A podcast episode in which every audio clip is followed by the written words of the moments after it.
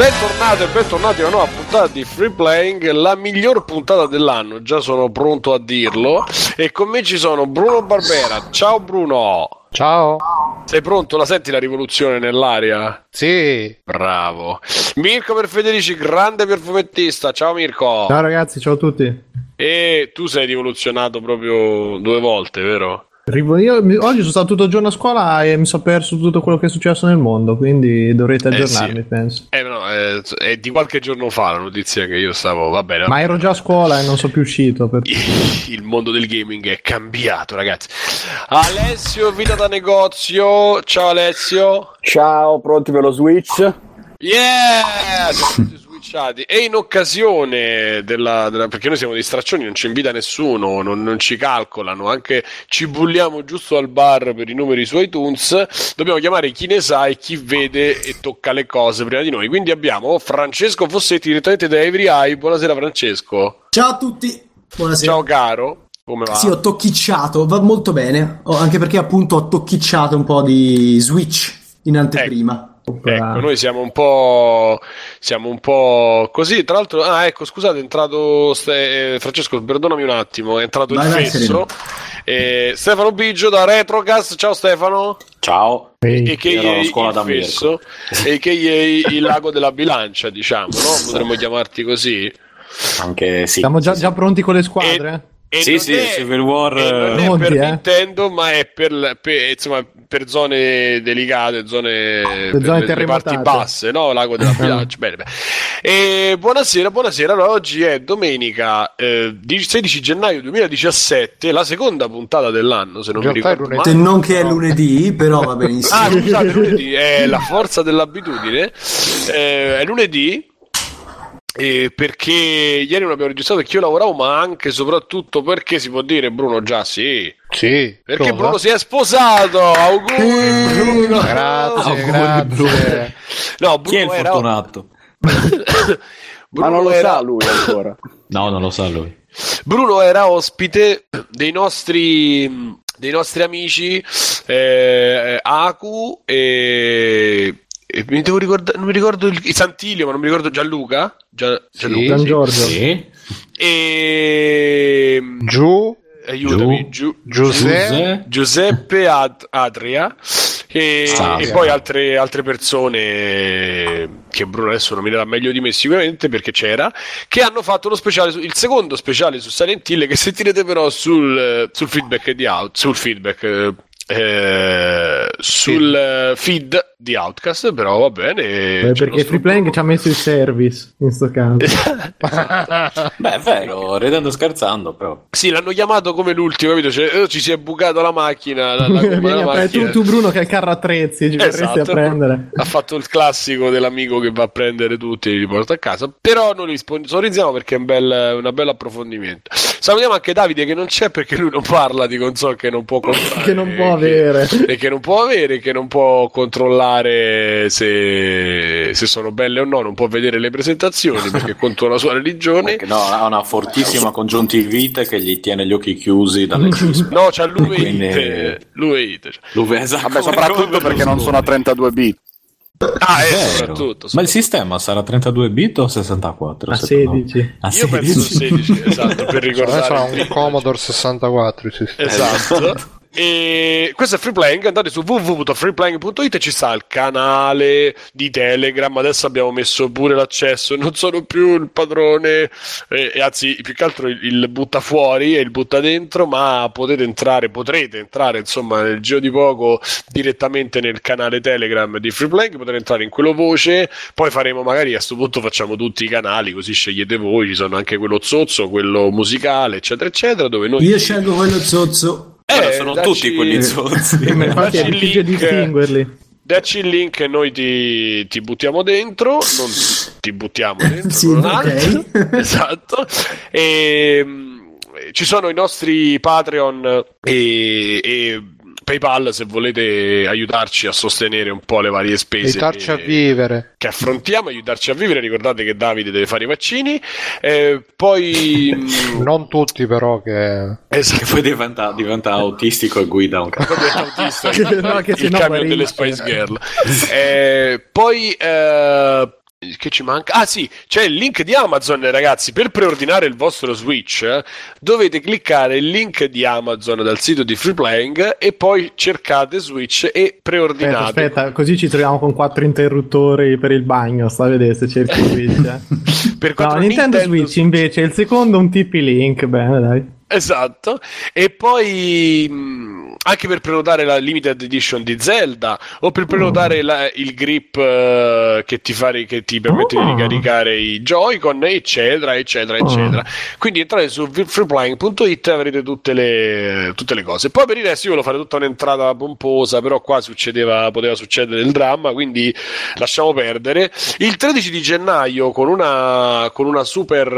Uh, presentazione eh, worldwide, una mossa a sorpresa, lo diciamo, una mossa a sorpresa che la sta annunciando che nessuno se l'aspettava da, dal Giappone, ha visto arrivare su, sui teleschermi di tutto il mondo questa nuova super, cons- super console di Nintendo super ardita eh, come... che si chiama, eh, super, sì, sì, che si chiama Nintendo, Nintendo Switch e in contemporanea, cioè subito dopo il, il video, dice, cioè il video, subito dopo la presentazione c'è stato poi in diverse parti del mondo eh, ci sono stati degli eventi che permettevano ai giornalisti di tutto il mondo di provarla proprio con hands-on in tutte le varie modalità e, e adesso appunto abbiamo Francesco qui che c'ha, sì. c'ha in esclusiva per Free Playing, allora. in esclusiva per Free Playing mondiale ci racconta come stanno facendo altre tre trasmissioni in questo momento. Eh, ci racconterà le sue, però non abbiamo il più figo uh-huh.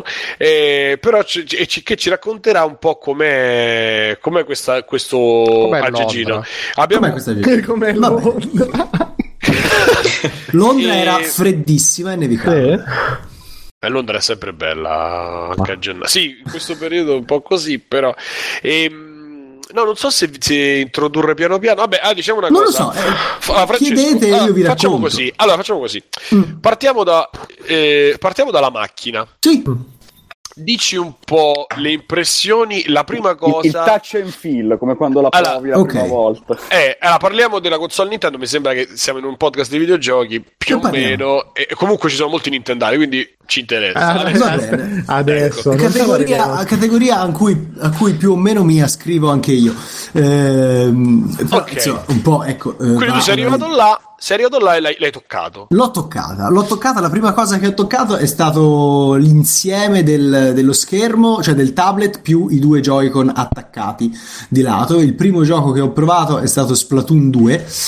E allora, la prima sensazione che, che cioè il, il primo contatto mi sono detto... Mh, Che, che era più leggero di quanto mi aspettassi, mm. ehm, più leggero, con un'ottima qualità costruttiva, cioè dei materiali dei due Joy-Con, ehm, le cerniere che li in, attaccano sostanzialmente ai lati del tablet sono ottime eh, e mh, ti dà una bella sensazione di solidità anche tutto l'ensemble, diciamo. Subito Quindi, una domanda è, sì. è l'incastro, cioè tu li, c'è un pulsante poi per rilasciarli oppure sì. soltanto a pressione? Ah, okay. No, no, c'è un pulsantino nella parte superiore sostanzialmente che tu lo premi e poi li tiri fuori. Quindi che è poi è quello che tiene, praticamente lo tiene sulla guida e che lo tiene, te lo tiene dritto quando stai giocando, cioè lo, esatto, lo, quello che te lo tiene dritto. Quindi è la cosa che si spaccherà dopo quindici secondi. Ma guarda, quindi... allora io la, la, la sensazione che ho avuto è comunque di un hardware eh, solido, poi le guide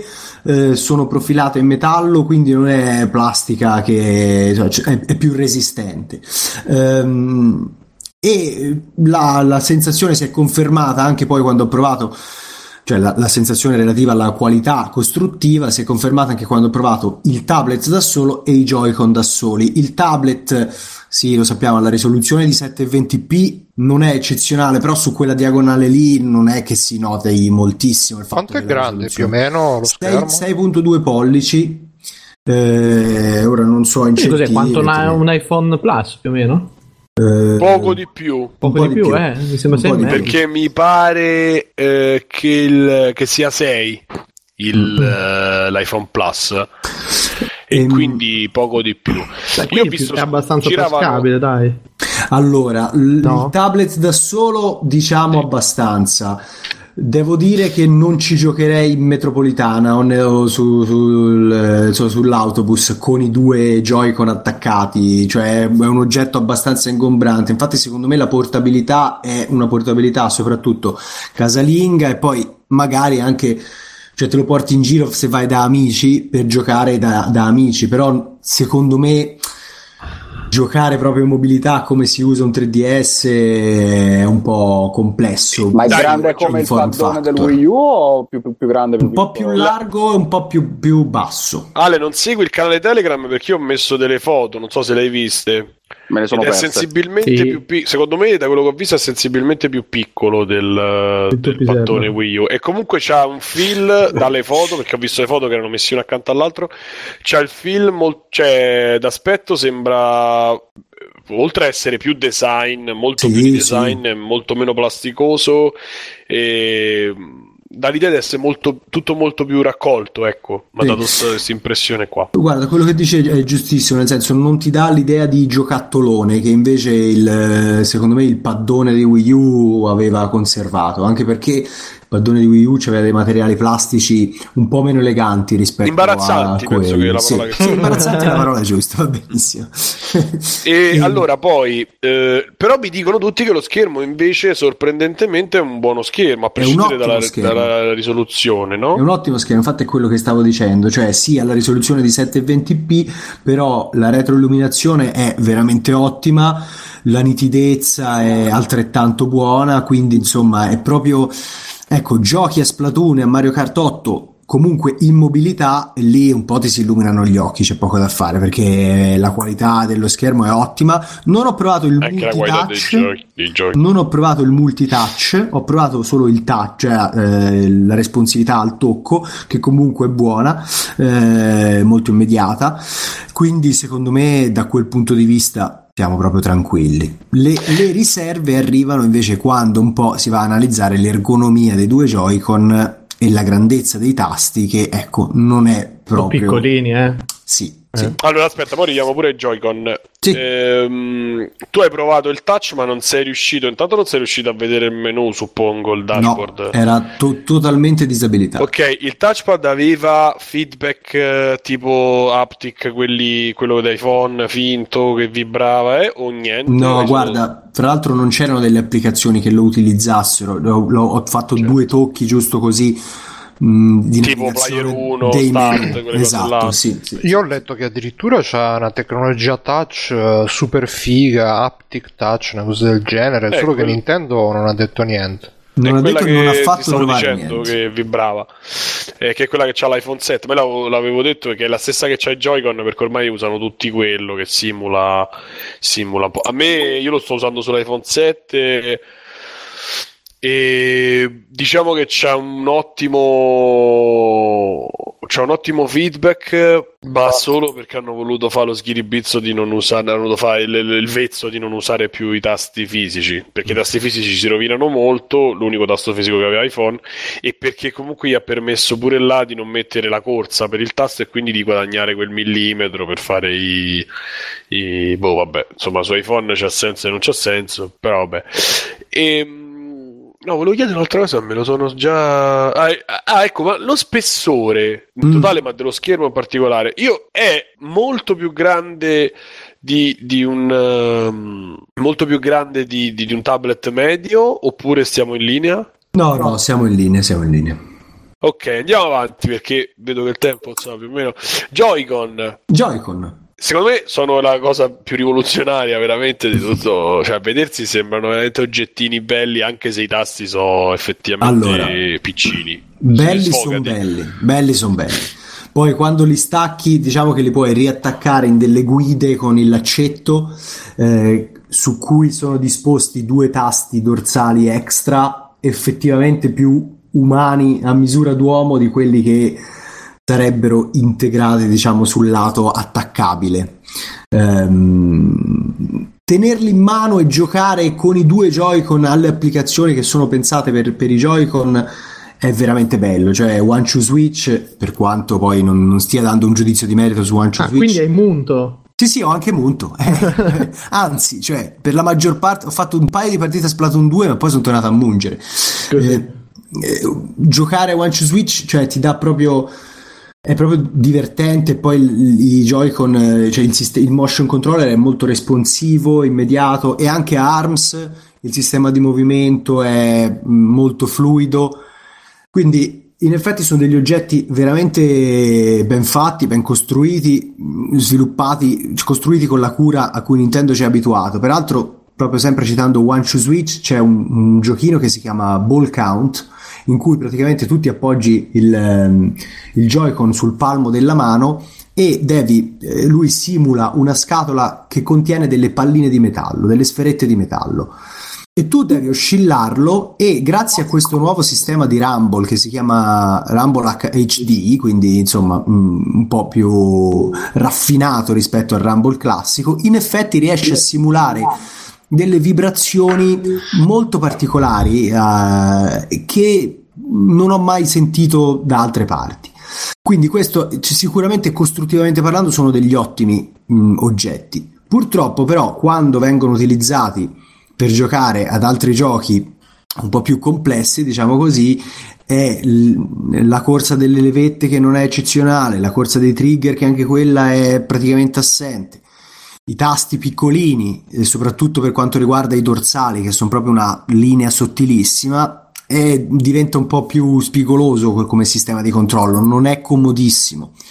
Non è comodissimo né quando sta, diciamo, quando fanno da orecchie al, al tablet, quindi quando stanno di lato, né quando vengono poi messe nel, in quel supporto che le trasforma in un controller, perché anche lì il posizionamento dei tasti e delle levette non è molto naturale, diciamo. Eh, quindi pro e contro, cioè Nintendo secondo me ha voluto proprio puntare sulla malleabilità della configurazione invece che su... Sulla, sull'ergonomia, un po' strano da un certo punto di vista, perché fin dai tempi del GameCube siamo abituati ad altro, però vabbè. In chat se è scomodo a livello di tre D S oppure peggio. Come come?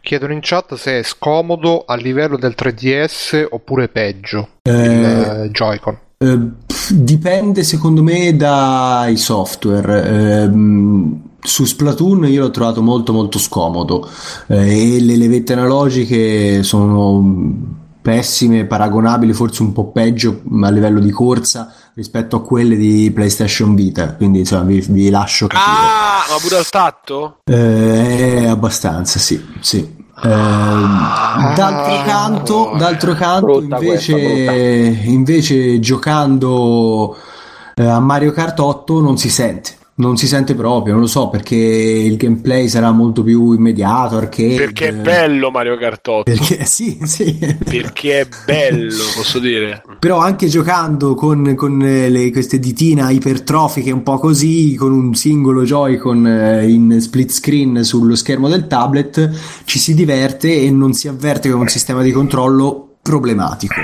Su Splatoon e su Zelda le cose sono un po' diverse. Mm, e... mm. Ok, vabbè, eh, poi eh, quelli com'è colorato? Io l'ho preordinato colorato. Hai fatto, fatto bene. Ben... Eh. Vabbè, aspetta, aspetta, aspetta. Io sono un fan del, delle cose un po' kitsch, un po' vistose. Dell'ignoranza. Diciamo. Esatto. Io il GameCube l'ho preso viola. Io pure c'avevo viola. Ok, allora siamo sulla non stessa. Non era il colore di base? Ah, sì. No, era nero. Mi sa. Ah, nero? No, no, no, quello più pubblicizzato. Io ho sempre visto viola. Ah, sì, viola, viola sì, sì, però diciamo che tanta gente storceva il naso e lo voleva okay. nero. E c'era quello arancione in Giappone che era bellissimo. Dopo uscito pure, sì, sì, esatto. Quindi, però quindi... io sono. Non sai che c'è che alla fine mi piaceva quel colore che è un po' eighties tra l'ottanta e il novanta, una roba un po' fluo. sì, sì, sì. Che, allora, che no, va guarda, bene. I colori sono molto belli. Poi, secondo me, anche quando, sta... quando sono separati. Dal, dal tablet sono molto proprio belli, bellissimi eh, anche se, secondo me anche quando sono attaccate al tablet, visto che il tablet ha comunque dei bordi neri che staccano un po' eh, ci può stare, è gradevole. Mm-hmm. Io andrei sul colorato se devo dare allora, un consiglio colorato. Ok, e mm. che altro ci abbiamo? Qualche altra domanda? Io direi che, perché poi diciamo le informazioni bene o male ce le abbiamo tutte, mi interessava proprio un feedback così. Ok, e... quanto ci hai messo per riprenderti dopo l'orgasmo di Zelda? Ecco, questa eh, è una domanda, no, che, non una domanda penso... che assolutamente non eh, di parte, ecco. Non penso di essermi ancora ripreso. Guarda, Zelda è, è attualmente il gioco che aspetto più di tutti, ma con un trasporto che solitamente, cioè che mi sono accorto negli anni di avere un po' perso, perché sono un po' bombardato da, cioè io lo faccio di mestiere, quindi gioco costantemente, cambio anche a volte due tre titoli a settimana.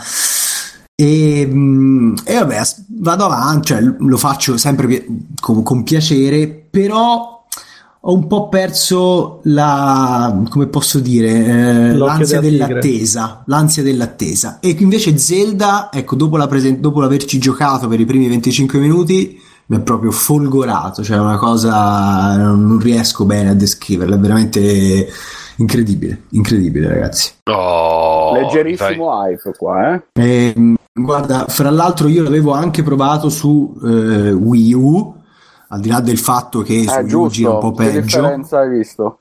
Allora, gira un po' peggio su Wii U, le, le prime, a parte che appunto non avendolo provato lo stesso giorno mh, è un po' difficile fare il confronto, perché potevano essere provato... build diverse. Sì, ma poi soprattutto l'ho provato sei mesi fa a Los Angeles, non è che abbia una memoria super freschissima di, di quella, cioè delle sensazioni che mi ha dato sì, ma della grafica no. Però sicuramente il frame rate era molto più stabile, qua quasi non ci sono cali, e poi mi sembra la draw distance, cioè la distanza di visiva del panorama è molto più, cioè si vede un po' meglio eh, su, su Switch. Ma al di là di questo, eh, l'altra demo che io avevo provato era in generale concentrata sulle fasi free roaming. Anche questa in verità però eh, qui, era, qui era proprio l'incipit, quindi ho giocato i primi venticinque minuti e devo dire che anche lì sono rimasto molto colpito, perché è un titolo che abbandona un po' quelle lungaggini che in Twilight Princess, ma anche in Skyward Sword, eh, insomma, mi avevano un po' fatto tentennare, e ti mette subito in contatto con questo mondo smisurato, con questa mappa sconfinata, facendoti respirare una sensazione di libertà ed un piacere della scoperta delle nuove meccaniche, ma anche delle aree di gioco, che è una roba, secondo me... preziosissima, cioè, quindi taglia il tutorial dove devi raccogliere le capre, esatto, e butta direttamente in mezzo ai Hyrule Field come esatto. Il primo Zelda del N E S, esatto, è esattamente così, ed è bellissimo.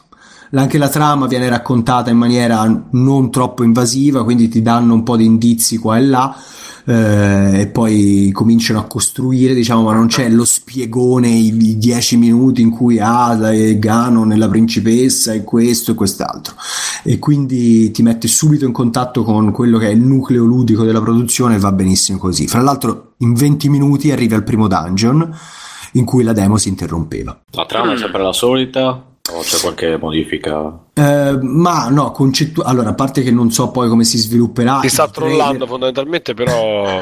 però lo sto chiedendo, magari c'è qualche novità. No, no. No, mamma mia, Biggio. Eh, vabbè, non posso chiedere se c'è qualche novità. Eh, no. Biggio, ce l'hanno con te, vedi, senti. Sì.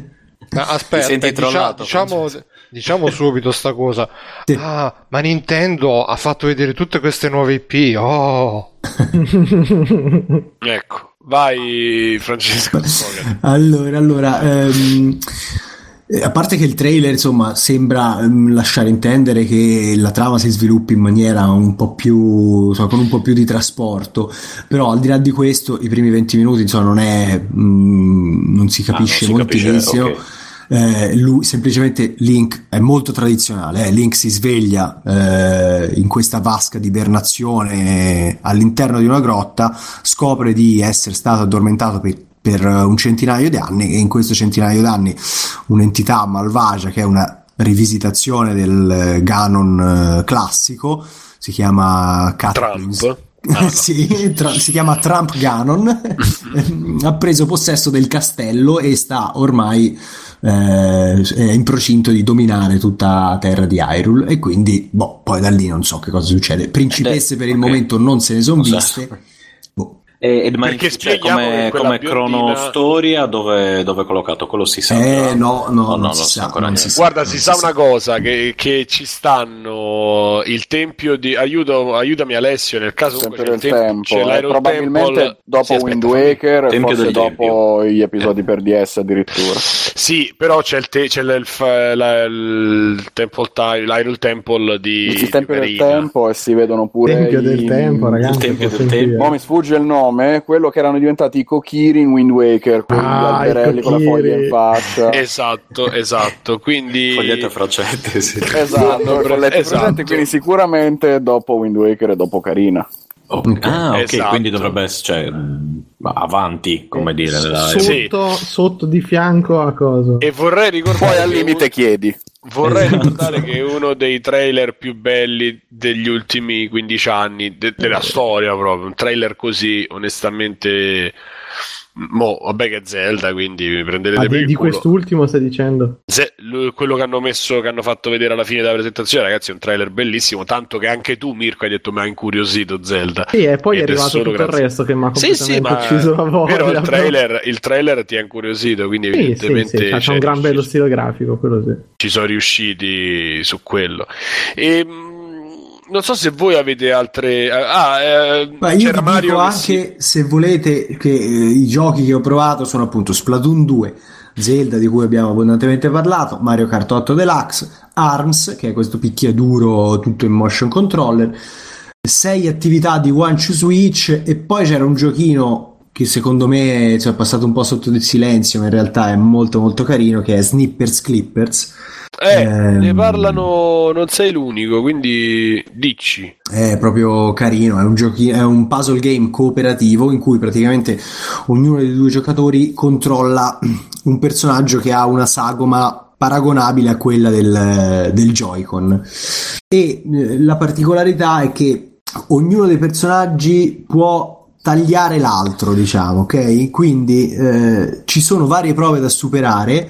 A volte semplicemente bisogna costruire con le due sagome una figura indicata da una linea tratteggiata, altre volte uh-huh. invece bisogna premere dei pulsanti, spingere delle matite verso degli appuntalapis, cioè, insomma, eh, dei, dei temperamatite, qualcosa eh, così. E, e per farlo bisogna che i due si mettano d'accordo in modo da tagliarsi reciprocamente per creare delle sagome che servono allo scopo. E quindi c'è molta comunicazione, molta coordinazione. E, e... No, come è scritto? Perché non riesco a vedere il video. Snipper. Allora, snipper. Snipper. Snipper clip. Snipper ah, clips. clips. Okay. Sì, no, clip. Snipper ah, clips. E okay. io cercavo. Ok. Eh, sì, scusa. Ed è, ed è molto, molto carino. La demo era breve. Um, però ecco um, è un puzzle game co- cooperativo secondo me molto divertente, che riesce anche a tirare a, sotto- a ribadire insomma che uno del, del, dei concetti, una delle idee su cui comunque la, il design della console è stato pensato è proprio quello di multiplayer locale, eh, e questo è, è uno dei migliori esempi secondo me. Senti, mh, non so se gli altri hanno domande o cose, io andrei un attimo... Io, io ho una domanda. Vai. E dal punto di vista tecnico, eh, come l'hai visto Zelda? Beh, dal punto di vista tecnico è sicuramente migliore rispetto all'altra edizione, eh, all'edizione per Wii U, però ragazzi, cioè, lì è, è lo stile, è la ricerca artistica che fa la differenza. Te lo chiedo non... perché ho appena finito di vedere un video di prima di Digital Foundry che dicevano eh, eh sì sì però però dice, dice loro praticamente dicono che per essere cioè che mh, ho visto sia un video su Zelda sia uno su sullo Switch in generale.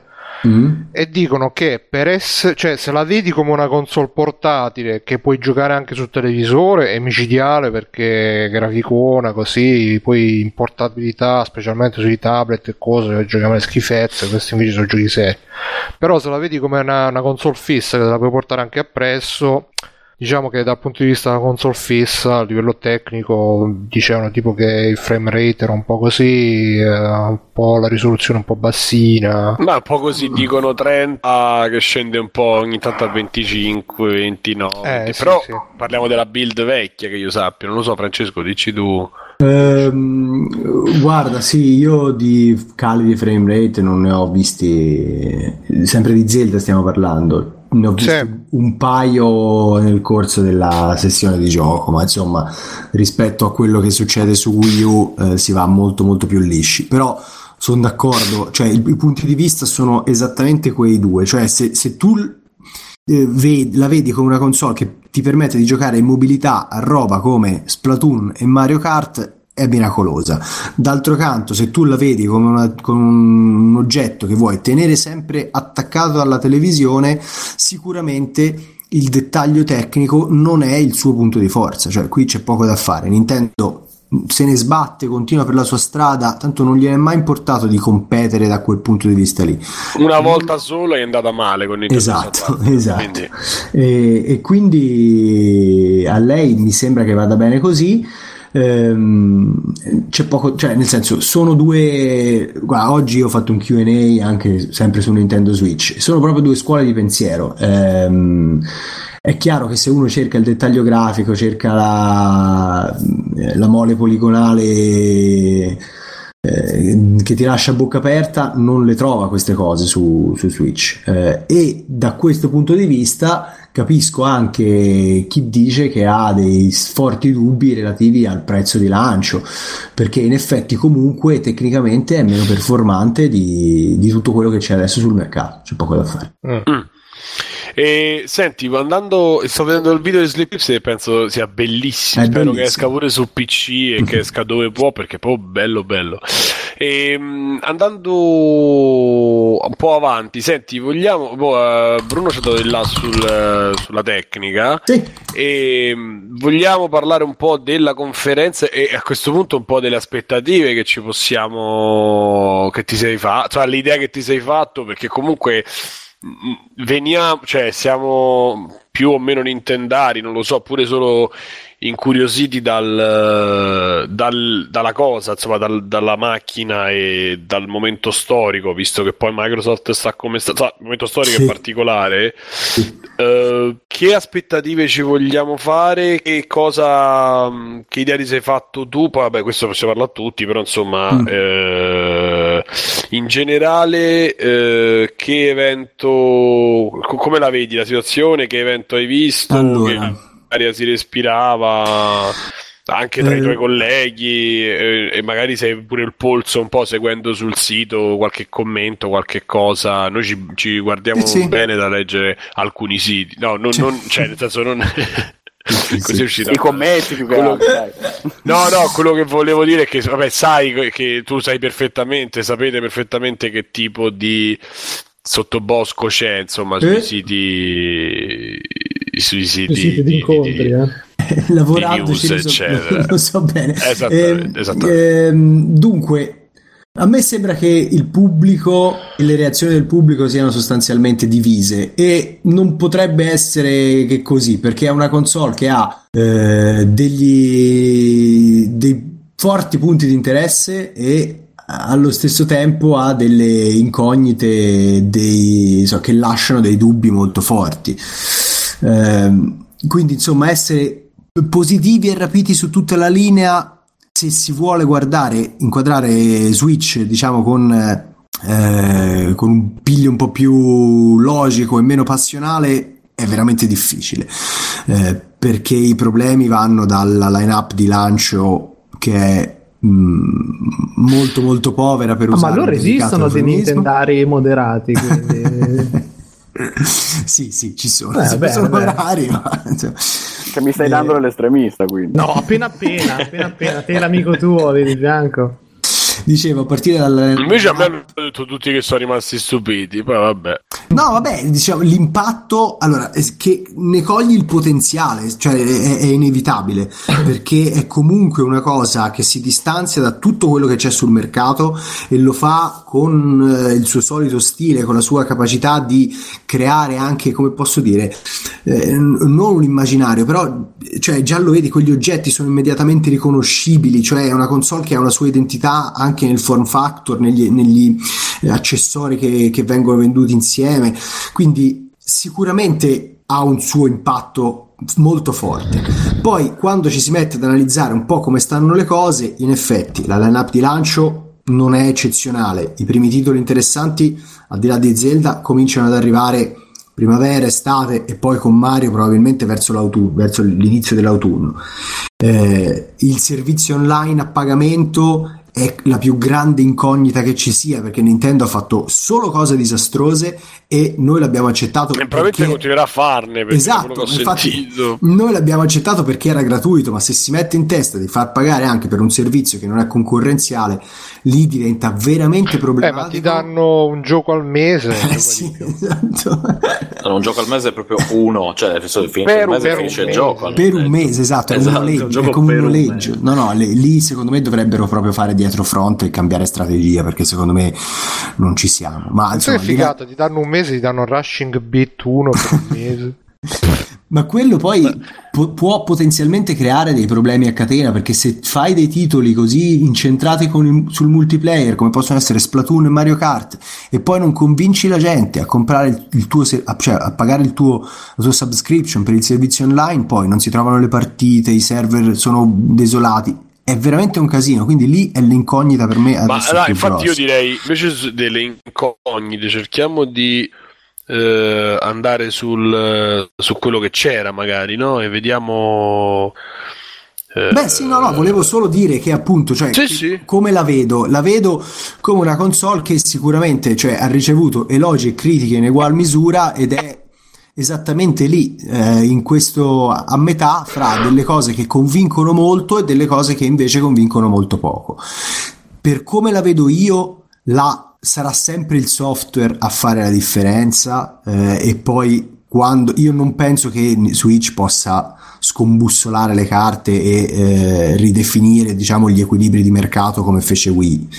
Non penso che lo possa fare. Penso però che possa avere una vita serena e una buona diffusione grazie al software che ci arriva sopra. Da questo punto di vista, nonostante il lancio sia un po' scarno, io credo che già nel duemiladiciassette ci siano dei titoli interessanti, tutti quelli che ho citato, eh, con apice eh, Super Mario Odyssey, ma che poi insomma anche Xenoblade Chronicles due, anche il nuovo No More Heroes, anche i progetti inediti di Square, eh, Reggie che già strizza l'occhio ai fan di Metroid e di Pikmin. Quindi per me possiamo da quel punto di vista stare tranquilli. Io sono convinto che alla fine del ciclo vitale della console, quando, quando sarà, comunque sia, ci avrà regalato delle esperienze memorabili, come sempre hanno fatto tutte le console Nintendo indipendentemente dal loro successo commerciale.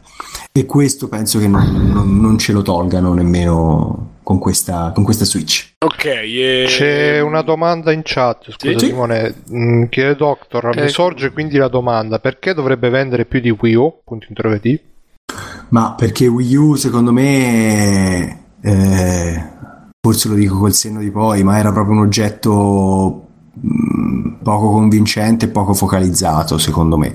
Eh, non, non, non era un, come posso dire, cioè questa cosa, questo paddone plastico, non aveva un focus eh, preciso, specifico e convincente. Questa mi sembra, insomma, molto più ruspante eh, dal punto di vista dell'identità del, dell'hardware. Scusa, questa che focus ha secondo te? Ma questa non è... rispetto a Wii U, dico in genere. No, no, non rispetto a Wii U. Questa è secondo me la voglia di, di fare mh, una sorta di summa di tutte quelle che sono state le forse le ultime tre generazioni di Nintendo, ovvero da una parte il GameCube con le grandi esclusive eh, che sono, insomma, mi sembra siano già state, i nomi tirati in ballo siano già belle importanti, dall'altra parte il Wii con Eh, il concetto di motion gaming, di gaming eh, insomma, con un risvolto un po' più social, un po' più eh, da party game, incarnato dagli utilizzi ab- molto creativi secondo me dei, dei due che già si sono visti, dei due Joy-Con, eh, e peraltro con una responsività eh, migliore rispetto a quella de- del Wiimote, e anche con una usabilità migliore rispetto a quella del Wiimote. Eh, perché sono due, perché si tengono proprio in una mano, non sono un lungo telecomando. E poi infine quest'idea che secondo me Nintendo aveva già nella generazione scorsa della portabilità casalinga, che però gli è venuta proprio male, gli è venuta veramente male, cioè nel senso, secondo me su Wii U non, non, non si poteva giocare eh, serenamente sul paddone, perché era un oggetto terribile e eh, scomodo, e con uno schermo eh, che preferivo battere il capo negli spigoli. Eh, Posso, ecco. eh, qui posso invece, dire io... Ah, scusa, fai. No, dicevo, qui invece mi sembra, ecco, tutti questi concetti eh, mi sembrano molto più... Eh, chiari, come po- chiari esatto, più, più focalizzati. Io okay, secondo me però c'è un uh, hanno fatto, lo dicevo stamattina appunto nel canale poi voce, io sto cercando poi di, di, di, di, di digerire la presentazione, perché da una parte eh, tanto che oggi stavo pensando, vi dico questa cosa, stavo pensando pure di, di cancellare il preordine, eh, da una parte ho avuto... parole forti sì. Da una parte ho avuto il pensiero con le certezze del... sì, sì, sì, sì. Eh, da una parte ho avuto il pensiero del della nuova roba Nintendo, e comunque mi, mi vuol dire che in potenza potrebbe tornare Metroid, potrebbe... Scusa, tornare... l'impotenza potrebbe tornare, ho capito. In potenza ah. potrebbe tornare Metroid, potrebbe tornare un po' che qualsiasi cosa, insomma, ci sia stata. E poi col fatto della Virtual Console, io ho sto sogno di Eternal Darkness, non so perché sto fissato con sta cosa, vabbè. Era eh, bello, beh, perché Eternal Darkness è un capolavoro senza tempo, e se disgraziatamente annunciano il due io esco fuori nudo. Ma sai, ma no, ma, ma è sì, tra l'altro bellissimo. No, appunto, mi è venuto in mente, non so perché c'ho sta fissa da un po' di, di tempo di Eternal Darkness su GameCube. Ma quello che voglio, quello che voglio dire è che all'inizio c'ho avuto questa specie di appunto eh, eccitazione super, dall'altra l'idea che comunque è una console, per quanto appunto poi lo accetti e tutto, ma che è una console che devi accostare a qualcosa e che comincia a ve- cioè comincia a avere problemi con line up un po' così. E io posso pure poi difendere, posso pure essere... sono Nintendaro, chiaramente. Simone, stai vacillando troppo. Vi, vi prego, qual- qualcuno faccia no, queste parole. Qualunque conferenza di chiunque, tra l'altro, che è tipo quando c'è le tre, oh mio Dio, le, le tre giochi, mi compro dieci Xbox One, dieci ore dopo. Eh no, ma mi sa che... Vabbè, comunque... No, no, no, no, no, allora, no, ma fatelo no, finire, aspettate questione... che mi slaccia anche i pantaloni, continua. Sì, ma... no, no, so che, que- so che non ti sentirò più parlare così. Vediamo sino a dove arriva. La questione del preordine è legata più al fatto economico, ma non è, eh. non è... perché sto cominciando a eh, ma divorzi. Non è neanche un fatto secondario quello là, perché comunque è altino il prezzo di, di Switch, cioè tu ma... per avere... Il problema è, cioè per me non è, ho tre mesi, ho tre mesi d'anticipo, ho tre stipendi in cui posso. Cioè, capire questo che l'ha portato alla pazzia. Non è quello, è semplicemente no, per me. Questi arricchiti, mannaggia. Sì, infatti, però, questi pidocchi rifatti proprio. Esatto, quindi no, però insomma, seriamente diciamo che c'è quel brividino che, mh, che ti fa sperare per il meglio, e che non facciano, che non succeda qualcosa che si che è vicino a, a Wii U, e per certi versi pure vicino a Wii. Cioè il mio, il mio problema è che li amo troppo e so quanto valgono i prodotti sia hardware che software. Però ecco, queste cose tipo l'online fatto in questa maniera e altre cazzate. Ah, della chat adesso... ne avete parlato, della chat vocale? Ah, ma la chat vocale è la cosa più no. intelligente che si sia fatta, perché adesso c'è questa notizia di qualche giorno, ah, ieri sì. mi pare, che la chat vocale sarà tramite un'app, verrà tramite sì. un'app. La chat vocale uh... sarà tramite il linguaggio dei segni. No, no, scaricherai sì, prendi il telefono, chiami il tuo amico sto... al telefono. Bruno, che cosa facciamo noi da quattro anni a sta parte mentre giochi? Beh, ma perché tu vuoi stare in chat con ottocento persone? Perché quando giocavamo a Destiny, Simone, non stavi anche in T S con ottanta ma, persone. Ma sì, cioè. Ma se noi, perché stavamo più comodi sulla console, ma se noi fossimo stati i, tutti su T S, che tu andavi sulla chat vocale da PlayStation, che se funziona una chiavica? No, no. Eh, cioè, più che altro stavamo giocando a Destiny, ci credo, cioè eravamo nove. No, ma per lui non contava niente quei momenti. Di... No, quello che tutto, voglio dire, e poi considerate che alla fine lì il concetto è che se tu poi sei magari in giro, in un hotel, eccetera, eccetera, sei, puoi essere comunque slegato, non andare a eccetera per forza sulla console, ricordarti no, le cuffie. Con lo smartphone è più facile. Secondo me è, è una cosa. Sì, però da, dai, senso. È una cazzata. Cioè, tu non mi puoi fare un ecosistema in cui ci metti il gioco online, capisci che siamo nel duemiladiciassette e poi no, però la chat, ragazzi, ah, fatte la parte, cioè, ma è anche nell'ottica, neanche eh, nell'ottica però, senso... però aspetta aspetta perché non, non si sa se allora, che ci sia questa app, sì, però è confermata magari, sta cosa, sì. Magari gira anche sul sistema operativo eh di, certo di, ma per me per Switch. Forza cioè, cioè se, non, quindi... se non gira sul sì, sistema operativo è... è un casino eh. Cioè quest'altra cosa che stava dicendo ovviamente poi Uh, Francesco mi diceva che è basato su kernel Google la macchina, quindi sì, sì. Uno la bucheranno che manco saccerei in due me. Secondi, guarda, esatto, perché poi con l'attacco U S B C è. Due vuol dire che comunque con le api, con le varie cose, con, con le zanzare, vabbè, insomma, si, possa, si potrà riuscire a fare eh, diverse robe, tra cui Bruno secondo me anche lo streaming, cioè speriamo.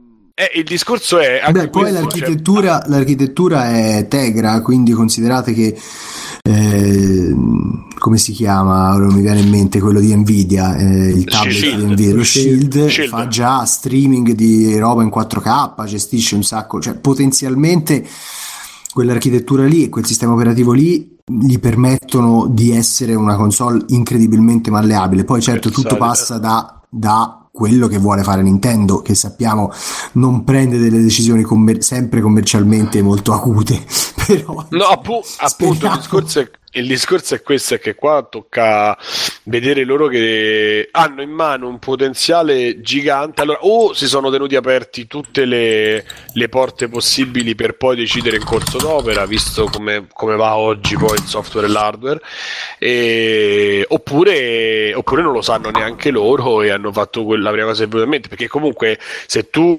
la dashboard non la fai vedere, ma se tu annunci con un direct, secondo me per esempio annunci con un direct tra dieci giorni a sorpresa che tutti i giochi che tu c'hai sul, per dire, sul Play Store, tu ti fai l'account Google per dire, o l'account Nintendo, ti, ti si unisce a quello, sì, a quello Google eccetera, e ti giochi la roba di stiamo parlando di Nintendo Simone, eh. Sì, non ci credo ma manco cioè, e ti giochi la roba Apple, che hai scaricato sul Store eh, con Nintendo. E prima o vuol poi dire che dico, cambiano i giochi completamente. Tutti ora sono a dire stiamo parlando di Nintendo e prima o poi vi stupirà, perché ne stiamo parlando di Nintendo e intanto Nintendo è arrivata anche sui tablet con Mario, Super Mario Run e, e prima o poi lo farà questo passo, non si sa quando. Ma poi c'è un'altra vita, cosa pensi per vederlo. I vostri figli lo capiranno. Sì, esatto. C'è un'altra cosa ehm che adesso ho completamente dimenticato. No, ehm, cioè, ah sì, ecco, un'altra cosa che io non lo so se può essere una stronzata, probabilmente lo è. Secondo me non va pensata accanto a PlayStation quattro e a One sta, questa macchina, ma va pensata accanto a iPad e a, che ne so, al tablet cinese da cento euro che compri della Mediacom.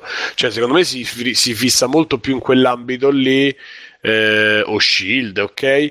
Che non rispetto alla console ah, sì, infatti, più classica. Se posso dire una roba, ehm, ultimamente c'è sto sito che leggo, Sean Mastrom, che diceva che secondo lui lo Switch è fatto per quelli che giocavano ai giochi e invece adesso non ci giocano più perché magari eh, hanno il cellulare, hanno il tablet, quindi non c'hanno più la console, però si ricordano di quando erano piccoli e magari giocavano a Mario, Zelda, Bomberman eccetera eccetera, e quindi hanno proposto questo form factor hardware che ricorda i tablet, che quindi eh dai, anche se non c'hai tempo vuoi giocare anche tu che c'hai trenta anni e passa, e poi gli hanno proposto i giochi che ah ti ricordi quando giocavi a sti giochi, cioè, ci sono ancora, sono più nuovi, più belli. E quindi allora, da questo punto di vista è quello sì. Che supponevo stasera appunto nella As- discussione sulla chat vocale, cioè il fatto che il focus qui è andare a prendere magari anche il genitore che giocava con la PlayStation uno o prima ancora ai figli, e adesso quando deve andare a prendere una console magari per lui è più interessante acquistare Switch, perché in una botta sola prende una console che sia casalinga sia portatile, il gioco lo deve comprare una volta sola, sì, i telecomandi se... per due giocatori. Aspettate sono un attimo ragazzi, cioè, ci sono vari plus che vanno a prendere la famiglia da quel punto di vista. Aspettate un secondo perché Francesco ci deve lasciare, sì. Io pensavo che finiamo la frase, invece si è partita la discussione. Francesco grazie, grazie scusate, che... scusate se devo salutarvi così presto, ma insomma devo preparare un'altra partenza no, per domani. Questi che fanno i VIP, questi qua che fanno i VIP. No, vedi, no, no, grazie. Se, se qualcuno uno degli ascoltatori ha qualche domanda e poi me la volete girare, insomma postare la risposta da qualche parte, sempre a disposizione. Grazie per la chiacchierata, spero di avervi insomma fatto un po' capire le mie impressioni. Sì, gra- grazie a te. Grazie molto, grazie, Fran- grazie. Grazie. Grazie pure del poco preavviso. Anzi, se ci dai l'ok, ti rinvitiamo un'altra puntata dove poi cominciamo pure volentieri a fare le cose nostre, le puntate al lancio di Twitch. Diciamo. Volentieri, eh, ci sono un sacco di eh. cose di cui parlare fra un pochino, eh, delle cose anche carine che dovrei andare a vedere. Quindi quando volete, ok, eh, ne riparleremo. Allora, abbiamo... Dai, grazie molte, grazie, figurati. Grazie e ciao. Ciao, alla prossima. Ciao, ciao, ciao. Ciao, ciao. Ciao, ciao. Ecco, adesso possiamo toglierci la giacca, possiamo toglierci i bantoni. Quindi facciamo testa. Io ho già messo il completo con la testa di serpente, sono all'angolo del ring, adesso pronto. Allora, allora, no, uh, per conf- mi metto in mezzo. Ale, secondo me non è quello il discorso, o meglio è in parte quello. Loro hanno puntato a fare una conferenza del genere per far comprarci la console a me, te, ma- Matteo Cagheone. Qua. Eh, quello non me lo sarei aspettato, eh, effettivamente. Io credo sia proprio quello che hanno voluto fare, cioè venderci a noi la console, perché puntano di fare quei cinque milioni eh, sicuri sicuri che gli fa... Vabbè, lo zoccolo duro dei nintendari. Sì, sì, che gli dai Zelda al lancio, gli dai la macchinetta ve- veloce al lancio, la cosetta così stupida e, e... stupida, cioè nel senso no, stupida, secca e... no, stupida perché stavo vedendo. No, senti, senti, ormai l'odio sta, com- sta montando eh, proprio. Sta no, crescendo dentro vedendo, il veleno. Stavo vedendo One Two Switch. Ah, è per quello che hai pensato alla parola. Stavo vedendo One Two Switch.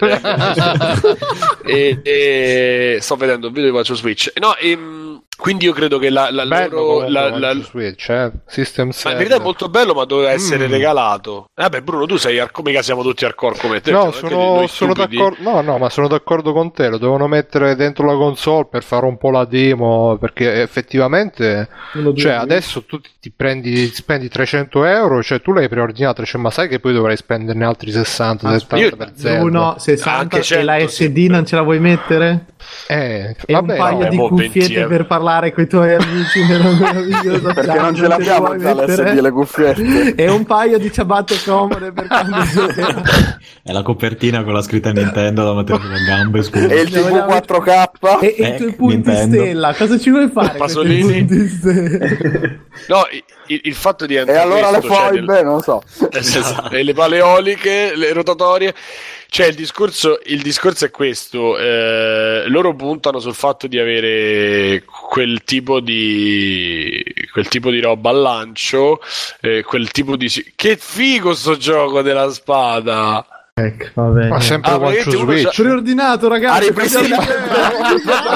Allora uno c'ha il Joy-Con e fa c'ha la spada, diciamo.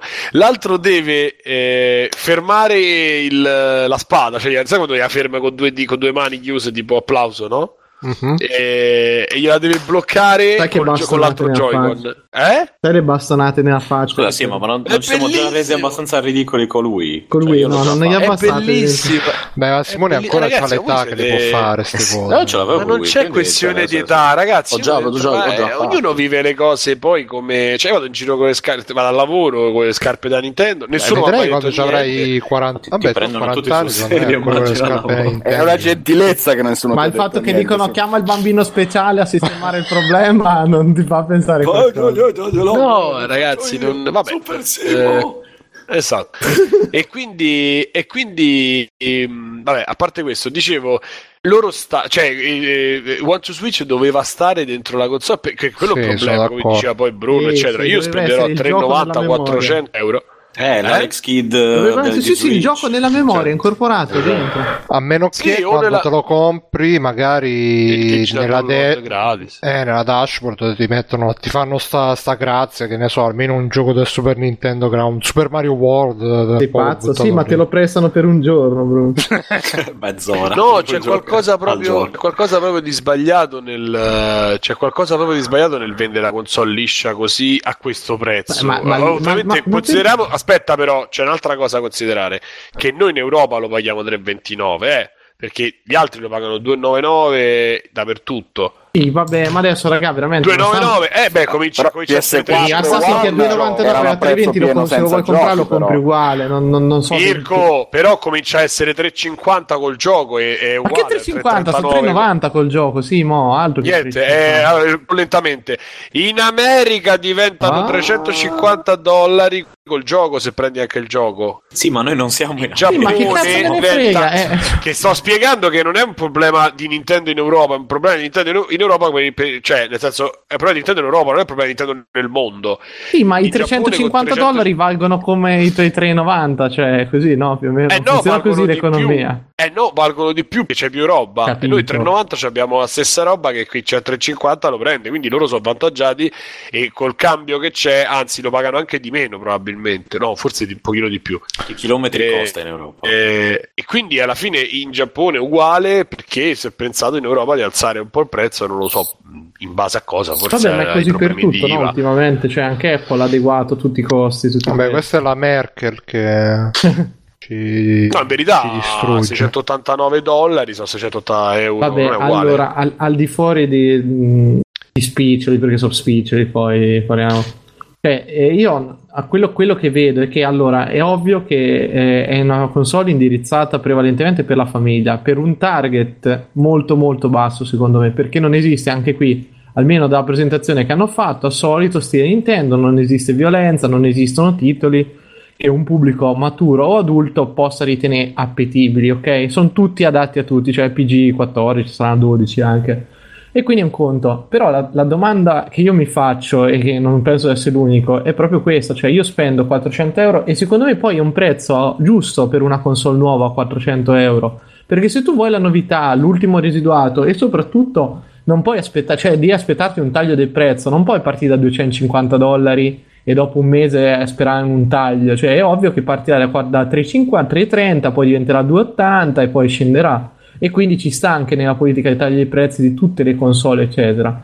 Quello che mi domando io è, ok, l'hai detto bene te, questo sarà una cosa che vogliono vendere ai subito ai fissati, super fan Nintendo, bene, però il pubblico normale, quello che lo gioca così in maniera proprio alla leggera e tutto, perché dovrebbe comprare questa e non un tre D S? Soprattutto per pensare nell'ottica di comprarlo al ragazzino che vuole la console portatile, cioè io gli prenderei diecimila volte la, il tre D S, perché di giochi non gliene frega niente a un bambino di cinque, sei, otto anni. Ma di giocare all'ultimo non so, uscito. Se tu ti fai la regola e, la, e, la, e l'eccezione da solo è facile, ma la re, le, secondo me non è che loro si stanno facendo la console per i ragazzini, anzi a maggior ragione no. Dagli spot, anche quello che ha postato adesso Ale, ora Alessio sul eh. canale, sì. non stanno, stanno puntando a quelli che giocavano i, i giochi loro quindici anni sembra, fa, perché sono sembrano dei che... giochi fatti per adulti. C'è un gioco, cioè di un, un gioco pensa... solo. Ma non è solo, tu, per... gio... Mirko, tu per te gioca adulto è Call of Duty. Ci stanno no, un sacco di, di persone che a trenta anni, a trentaquattro anni, a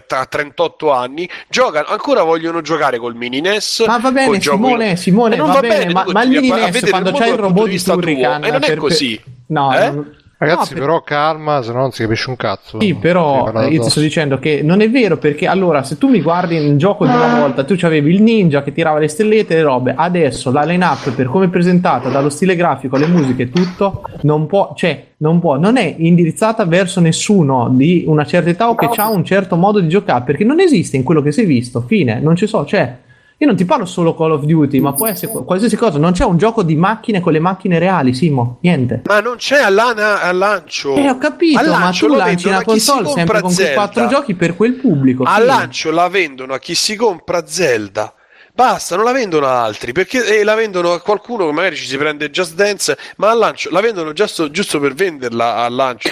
Che peraltro e... è normalissimo che sia e... così, perché Nintendo internamente i giochi di macchine reali non li fa, non li ha mai fatti. Ma le terze ha... parti non hanno interesse a farlo andiamo, adesso, perché andiamo, hanno cioè... il terrore di sbagliare, ovviamente. Allora, Ale, ci quella cosa è successiva. Non, non va. Quella cosa è successiva, io capisco quello che dice Mirko, che è una filosofia, un target, un brand che tu dici a chi cazzo ti stai rivolgendo, io lo capisco perfettamente. Però non è, secondo me non è il momento di vederlo adesso, o meglio il momento di adesso a chi ti sta rivolgendo? A me, ad Alessio, a Francesco, a Cagheone, a Backsoft, eh, okay, a, a chi vuole la console già preordinate Nintendo tra col di titolo noi Nintendo. Vabbè, quindi solo ai fissati, basta, cioè... per questo, per il lancio ai fissati a marzo, chi cazzo compra una console così incerta, co- i folli. Poi da marzo ci sarà alle tre e vediamo alle tre che cosa, che cosa alle tre a giugno, eh. Sì, ho parla- eh, Francesco mi ha detto che non si sa, mo- però dice vediamo che da qua alle eh, vabbè, tre okay. cosa esce.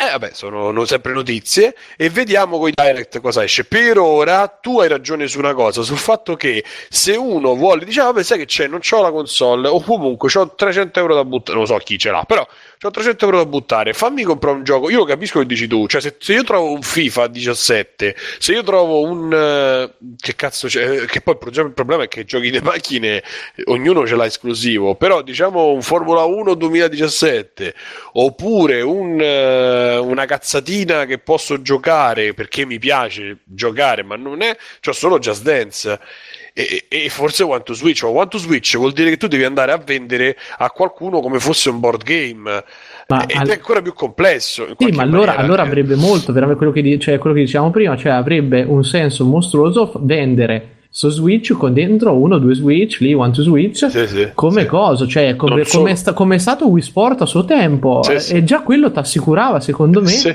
una fetta. Così è perché la... loro si stanno cercando, secondo me, si stanno cercando di affrancare da Wii e stanno facendo degli, er- degli errori, poi io non lo so. E stanno rifacendo poi mi... la stessa cosa, eh. No, perché se tu l'avessi venduto con One Two Switch o con Wii Sports, uh, Wii Switch Sports, che cazzo ne so, allora sarebbe la stessa cosa. Invece il, il titolo di lancio, di punta di questa stagione è Zelda, cioè è chiaramente Zelda, non è che ci sta, eh, anche perché a quanto pare gli è venuto anche molto bene, quindi loro vabbè. magari puntano sul fatto che sia venuto bene. Per cui eh, anche che prodotto che c'ha, cioè se, se toppano con Zelda hanno toppato. Il problema, e questa è una cosa che diceva Perry sul cortocircuito e secondo me ha anche ragione, il problema è non stare sette mesi senza un cazzo come fu dopo il lancio di Wii U, che non uscì niente. Eh, lo so, ma infatti c'hai ragione, se questa è la situazione io non lo so, però il problema è che... Adesso lo hai per quattro, cioè ci sei risposto da solo, perché Mario non si sa quando esce, cos'è che è di sicuro? Dicembre. Di sicuro no, eh, di, dicembre. Hanno dilazionato con Mario al prossimo Natale, eh. in primavera c'è Splatoon due, eh, insomma quello che hanno annunciato al, all'evento è solo quello che hanno già pronto, di certo che uscirà lungo tot mesi, in modo appunto che la console esce a marzo, te la cominci a comprare, a vedere, poi un mese dopo inizia a uscire una cosa, un mese dopo ancora un'altra, infatti credo che sia proprio no no ma fa quale taglio di prezzo, dai, così presto, cioè, no, devono veramente fallire prima, di, prima di, di dicembre, te lo scordi, cioè, ma a meno no, che non vada proprio malissimo totale come tre D S che uscì troppo alto e furono costretti a fare un taglio di prezzo sei mesi dopo, ma non mi sembra il caso. Comunque il discorso è che lo fanno uscire a marzo in modo da avere già tot titoli interni che escono durante l'anno fino a Natale assicurati, perché altrimenti si ricreava la situazione disastrosa di Wii U.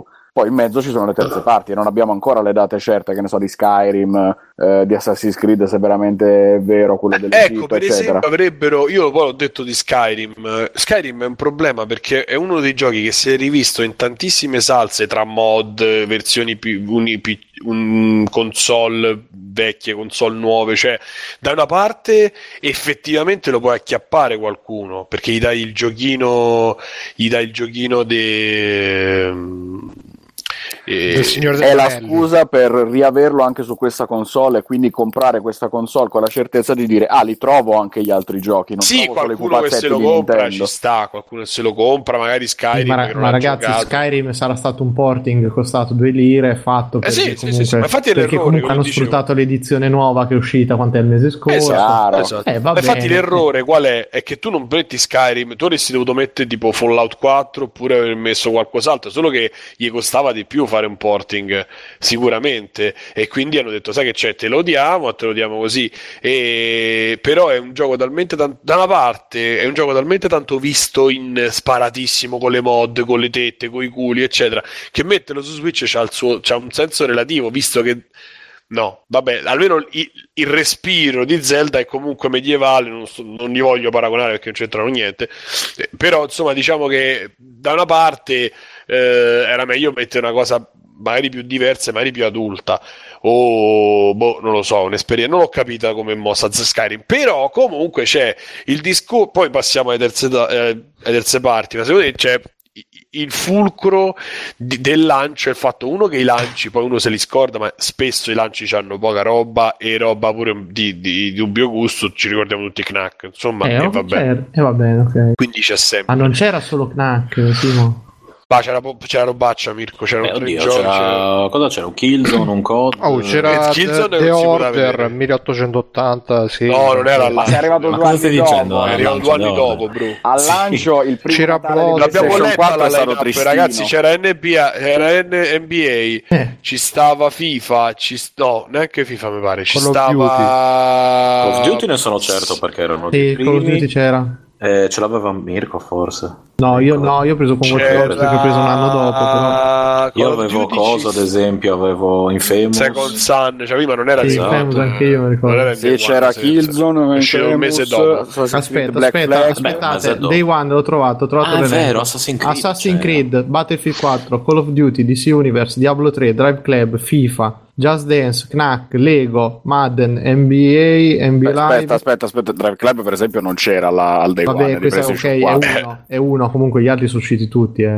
sì, sì, tutte le terze parti. In termini Sony spettacolari non ne ricordo. E Watch Dogs. Beh, Knack, Ale. No, non stiamo parlando eh, di titoli spettacolari, ma st- stai parlando di Vabbè, una line-up che, che ti giocare, copre di però... tutto. Tutto posso dire coprire. Una cosa che però beh, quello io non eh, c'era qualcosa sapete, a cui giocare lo... De Gustibus, perché PlayStation esatto, quattro è uscita e io ero tutto felice a comprare Super Mario tre D World, quindi è eh, sempre vabbè, soggettiva la ma cosa sì, ma sì, Alessio, vabbè, grazie, io non, non è, che non è io ti, io ti sto dicendo ti, ti sto dicendo che secondo me in, in, ora come ora, dove le esclusive è chiaro che non trainano più le console perché le vendite sono andate a picco, non basta più la console a trainare l'esclusiva, la gente secondo me quel poco vuole giocare. E parliamoci chiaro, per quanto è bello un gioco Nintendo eccetera, non ti tira un anno, cioè tu non tieni Mario a giocarci un anno, Mirko, cioè, no, è che proprio è l'opposto del discorso che stiamo facendo, cioè è il uh...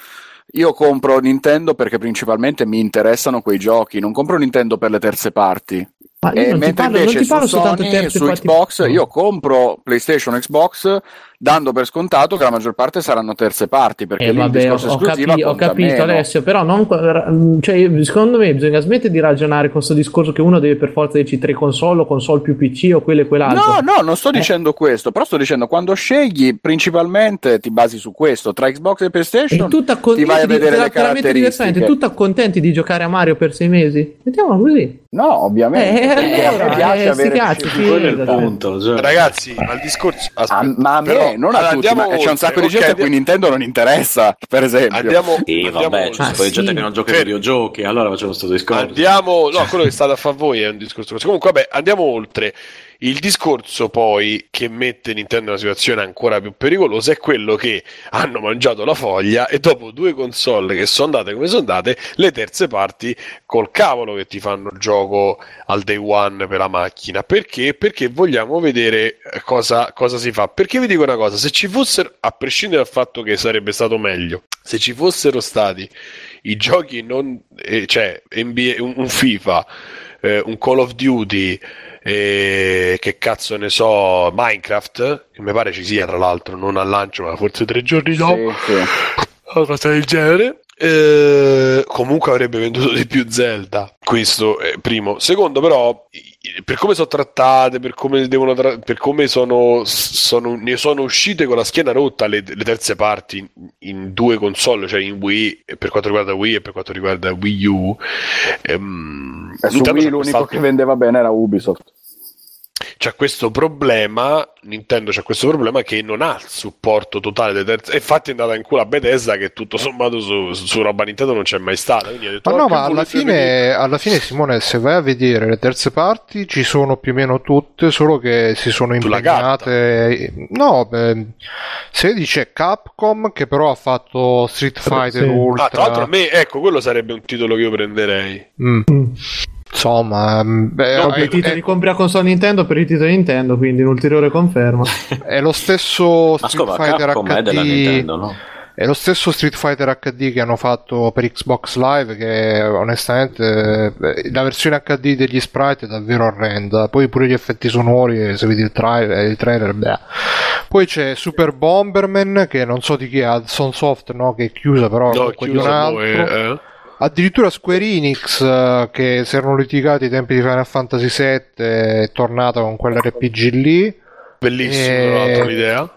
Poi Electronic Arts con FIFA, Bethesda, eh, Ubisoft dice che fa Assassin's Creed Egypt, eh, sì, però Bruno, vedremo. Ma non ci stanno al Day One, non ti sto parlando delle... No, delle... quello che voglio dire è che uh, le terze parti ci al sono, però ci, sono. ci stanno... Sì, al Day One non ci sono, arrivano, ma non stanno scommettendo così forte da arrivare. Eh, quello che stavo dicendo è che stanno Perché... tastando il terreno in maniera molto timida, e che sono soprattutto le terze parti orientali che si sono, diciamo, un po' impegnate con Nintendo. Quelle occidentali stanno proprio... Ma perché è sempre così con Nintendo? Perché principalmente su Nintendo vendono soprattutto i first e i second party, e poi gli altri. La situazione idilliaca che c'era su N E S e Super Nintendo, in cui la console Nintendo era la principale perché non, non c'era quasi concorrenza, e bene o male se tu avevi la console Nintendo c'erano anche tutti gli altri giochi, non si ripresenta più, o almeno non si ripresenterà a breve termine, secondo me. Ma come non si ripresenta? Che è la stessa cosa, che cioè la stessa situazione che c'era tra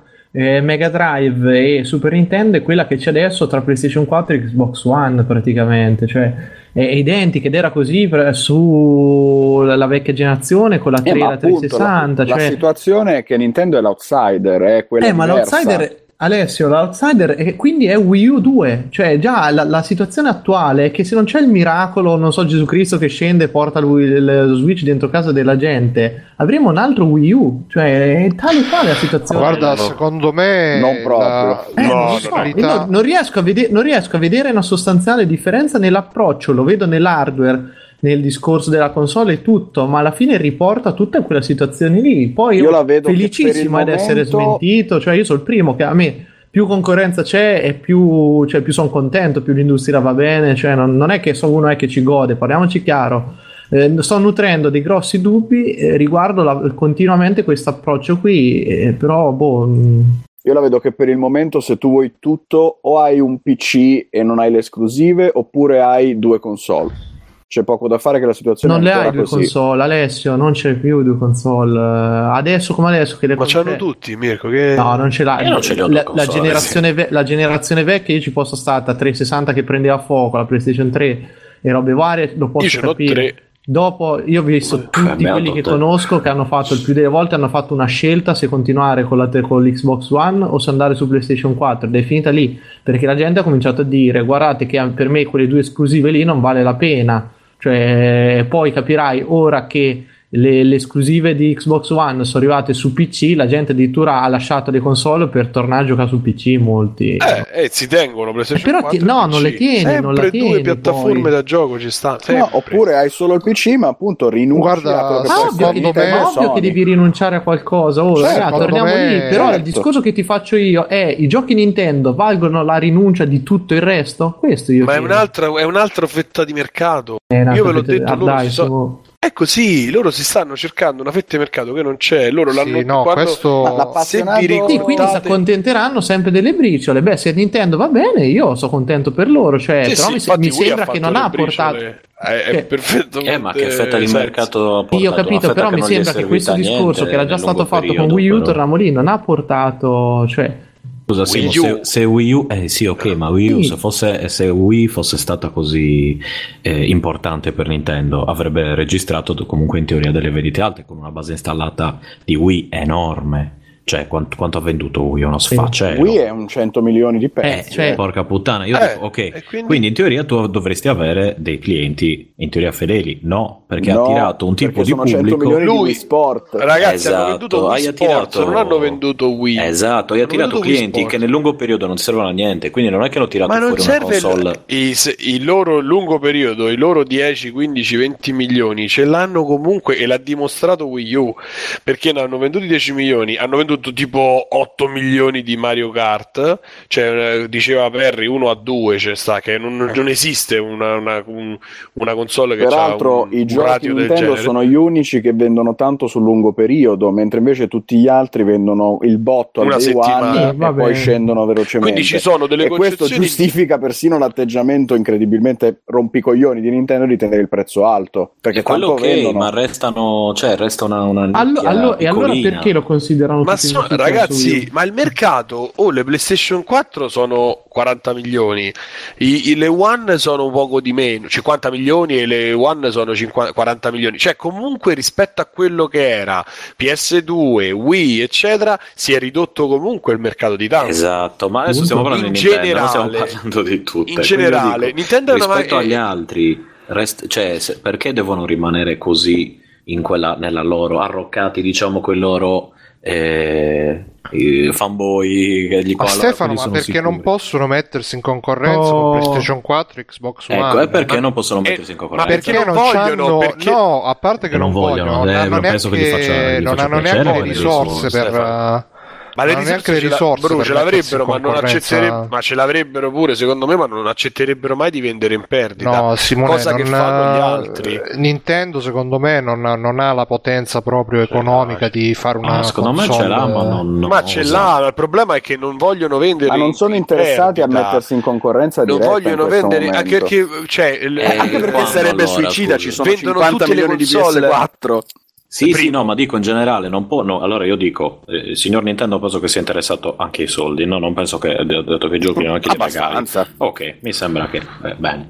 Eh, ok, detto ciò, io penso che organizzandosi un po', penso che riescano a trovare un momento e un hardware che gli permetta di competere in generale con le altre console, cioè che dici, c'ho cioè il, il giocatore rompicoglioni che vuole la grafica, ok, abbiamo un hardware che ti conta anche la grafica, c'ho cioè il giocatore rompicoglioni sui giochi eh, per famiglie, abbiamo anche i giochi per famiglie, abbiamo tutto. E invece che stare lì sempre, cioè negli ultimi allora, anni sempre Stefano, in coda, eh, Stefano, io mi chiedo eh, questo perché, ripeto Stefano, aspetta eh. un secondo. Tu non consideri che uh, PlayStation uh, e, e Nintendo e Microsoft possono fare la console potente e venderla in perdita, uno perché recuperano molto dalle royalty delle terze parti, e due perché sia Microsoft che Sony sono degli agglomerati che hanno che hanno tutt'altro, sì, introiti da hanno altri, altri introiti, e quindi possono anche andare in perdita e poi recuperare sul sì, perché hanno un settore che li bilancia. Ma Nintendo anzi, non ma in teoria ha, dice che Sony ad Nintendo esempio. non ha né la né il grande agglomerato dietro, né ha più le terze parti che dice vabbè vendiamo un casino di robe terze parti e quindi ci rifacciamo Bruno su, ma scusa, ma c'era tutto il, ma che c'era dici, tutto l'ambaradan di terza settanta milioni di tre D S con le terze c'era parte, anche la Tassoni mm. ma eh, ho capito eh, ma se, se fosse ma, così ma il portatile eh, è comunque dite... un discorso a parte, perché le, sul portatile Nintendo è sempre stata irraggiungibile. Io sto guardando adesso è perché è l'unica, e però tu non pensi, non pensi che eh, allora... aspetta, c'è anche P S Vita, poverino. Allora torniamo lì, tu eh, fai no, una vabbè, console portatile quando cioè tu c'hai il monopolio delle console portatili e ne fai un'altra portatile. E eh no, fai quella che può essere anche casalinga. Ragazzi, perché trascurate così tanto questo fattore? È pieno di gente che in negozio viene a chiederti ma non c'è una che fa tutto? Que- quello vogliono, poi se gli fa anche la caffettiera lo comprano. Quello, ma non è, sì, vendite. Ma che, che tipo di pubblico è quello che te lo chiede? Stefano, il, il pubblico, pubblico che compra di più, il quello pub... no, allora no, fermi, sì, vabbè, ma fermi, eh, Bruno finisce la frase. Videogiocatore... Stefano. Sì. Bruno finisce la frase. Stefano, il pubblico è il pubblico che uh, si compra il tre D S, che si compra il ta- invece magari invece di comprarsi il tablet si può comprare questo. Se magari ci mettono qualche funzionalità anche da tablet, lo spero per loro, potrebbe essere un valido sostituto di un tablet, uh, un Nintendo Switch, e quindi uh, loro comunque cercano di creare un nuovo tipo di pubblico, un pubblico che non siamo né tu né, né io, ma un pubblico che, ripeto, eh, non è appassionatissimo. In potenza manco, manco io Alessio in potenza. Appunto, vabbè, appunto, ma se voi vi pubblico... scrivono N su un, un comodino lo comprate, quindi non è un che... Un pubblico si... che è mezzo casual, che uh, magari appunto aveva già giocato da piccolo, poi ha smesso, adesso... è attirato dal da, perché alla fine Nintendo, per Nintendo il, il nemico appunto non è più la, la PlayStation quattro, l'Xbox, il nemico sono i tablet e gli smartphone, perché Nintendo comunque si è sempre, ha sempre avuto il dominio delle portatili, ma adesso con, con gli smartphone si è vista rosicchiare queste fette di mercato, e quindi probabilmente si vuole mettere contro gli smartphone, contro i tablet, offrendo sta soluzione che poi va anche come roba casalinga, così va a, a rompere il cazzo anche a quelle robe che ci stanno provando a farle Apple con Apple ti vu, sta provando a farle Nvidia con lo Shield ti vu. È un, è un settore nuovo che potenzialmente può essere, può esplodere, potenzialmente no.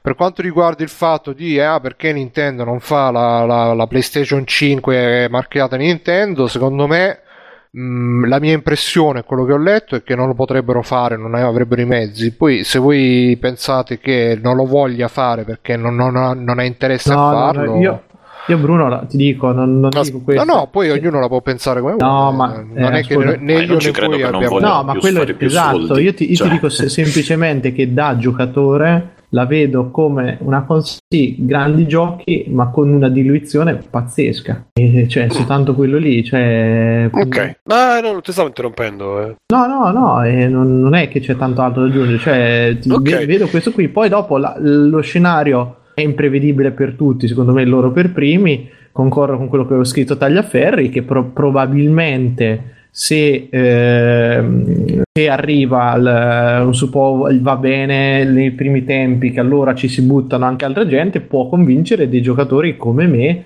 a farci un pensierino, che magari ecco, negli ultimi mesi passo un po' di tempo in mobilità, quindi ho quelle venti ore ogni tot che passo in viaggio, sono di qua, sono di là, dici ma sai, quasi quasi giocare qualche bel giocone non mi dispiace, perché io sono uno eh, che appunto... appunto...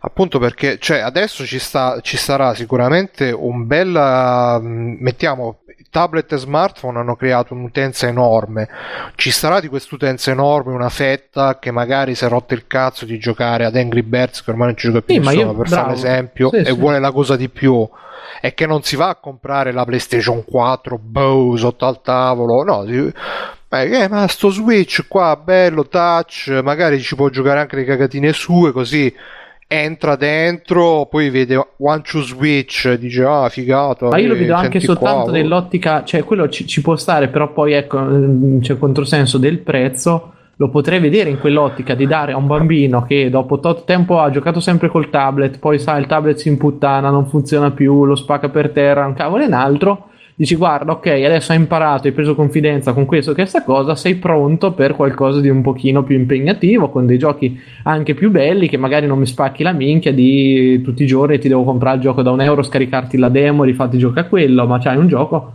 un po' più complesso che ti può impegnare, fa scoprire il piacere del gioco e tutto quello che ti pare.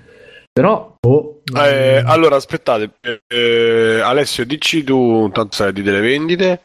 No, perché a proposito anche di quello che dicevamo prima con Mirko sul discorso delle esclusive che tirano meno, ero andato a vedere per curiosità V G Charts, console nel mondo ci sono cinquanta milioni di P S quattro e sessanta milioni di tre D S, portatili tre D S domina totalmente perché Vita c'ha quattordici milioni di pezzi e zero giochi praticamente, quindi tre D S tranquillissimo, P S quattro domina uno o due in proporzione perché ci sono cinquanta milioni di P S quattro e venticinque milioni di Xbox One, Wii U fanalino di coda perché è morto l'anno scorso e non se n'è accorto nessuno.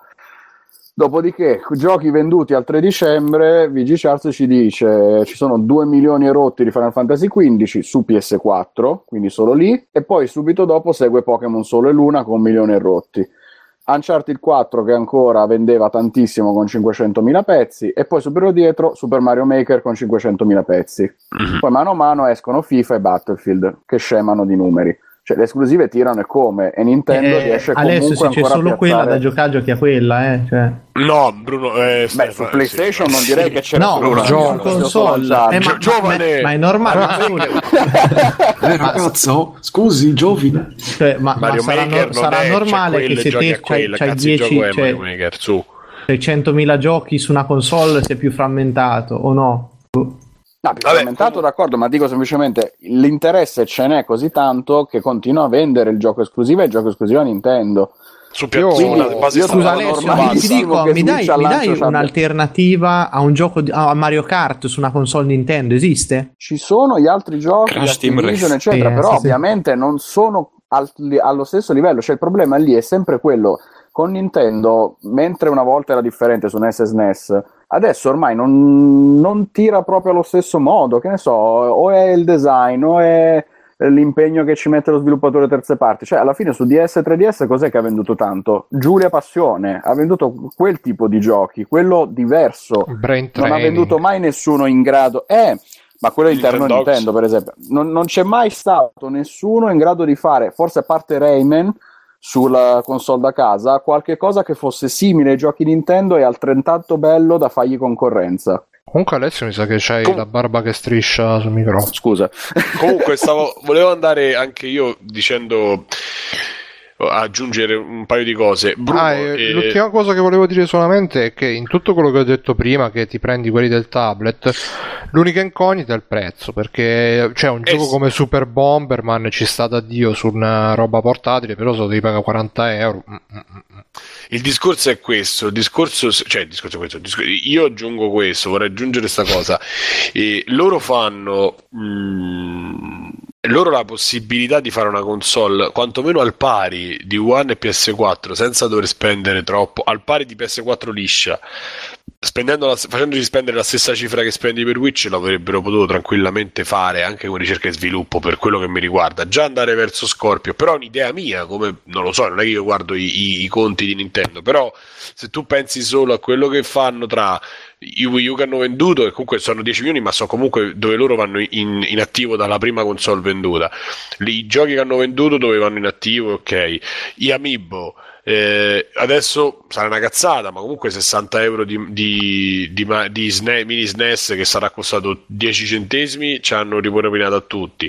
Mario Run, insomma, i soldi comunque non è che gli manchino così tanto, gli mancano così tanto. Però tolto questo, il, il discorso è che a loro non, è interessa, non, era interess, non erano interessati a fare la stessa, le stesse macchine, andare a cercare di competere, anche perché uno, intanto se devi competere, e questo forse sarebbe costato di più, avrebbe dovuto prendere qualcosa di tecnologicamente più avanzato. Però il problema è che quel mercato comunque è già spremuto, perché se eh, voi sì. vedete anche quello che è successo a Natale con i giochi, che comunque non, cioè, Dishonored due non ha venduto, Titanfall è andato come è andato, cioè hanno venduto Battlefield uno e poche, poche altre manciate di roba hanno venduto.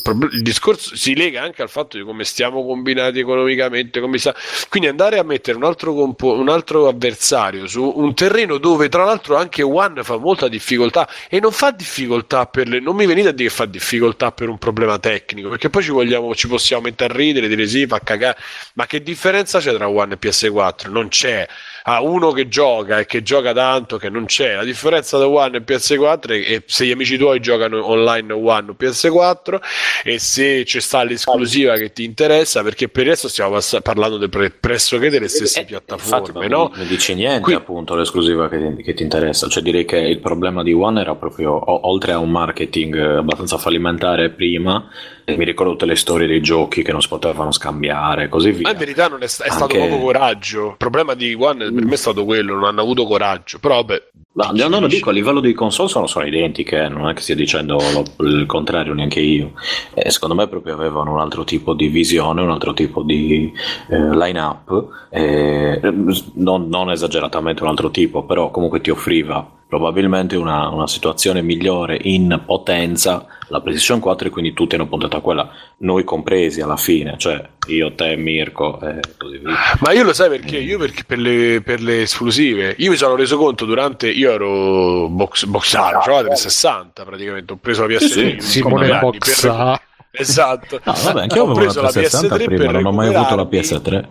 per recuperarmi The Last of Us, per recuperarmi gli Uncharted, perché io praticamente piano piano ho scoperto che mi piacevano gli uomini e ho scoperto esatto. che mi piaceva la, gli esclusivi Sony, perché comunque io che ho io trecentosessanta l'ho l'I P l'ha posseduta pronto? l'I P? L'hai pisciata scusata l'ho presa ah, sì. per, okay. perché per, principalmente per Guitarino, passando per Gears of War. Quelle sono state le due esclusive che mi hanno fatto prendere One e trecentosessanta, perché andava bene su Guitarino, perché andava bene Guitarino due su eccetera, perché era la miglior piattaforma per giocare ai musicali. Se no io non mi sarei mosso a comprare trecentosessanta, cioè avevo il mio, che cazzo era, il Wii, GameCube, non mi ricordo che cazzo c'avevo, stavo bene con quello che c'avevo onestamente. Poi dopo Guitarino e dopo e appunto poi ho provato Gears of War e mi è scoppiata la testa, e da lì sono entrato di pieno in pieno in fa, cioè, a pieno regime poi nella, in quella che era la next gen. In quella...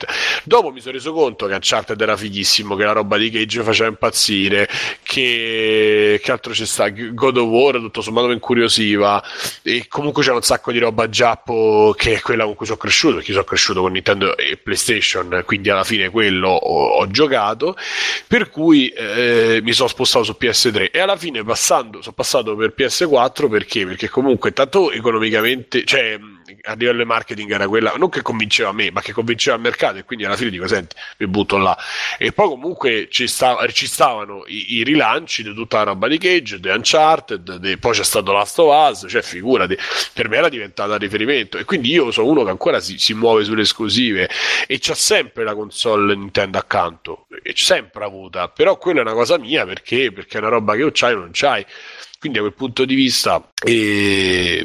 ah, tornando a noi eh, no no, no io fatto... ho fatto esattamente quello che hai fatto tu, ad esempio ho tolto eh, il fatto che eh, io ho fatto trecentosessanta, eh, PlayStation quattro non ho mai avuto la PlayStation tre, ma non c'è stato un grosso problema, visto che tanto Uncharted, Heavy Rain, Last of Us l'hanno rimesso t- di nuovo eh, tutto sì, su PlayStation certo. quattro, quindi non è stato una, un grosso problema.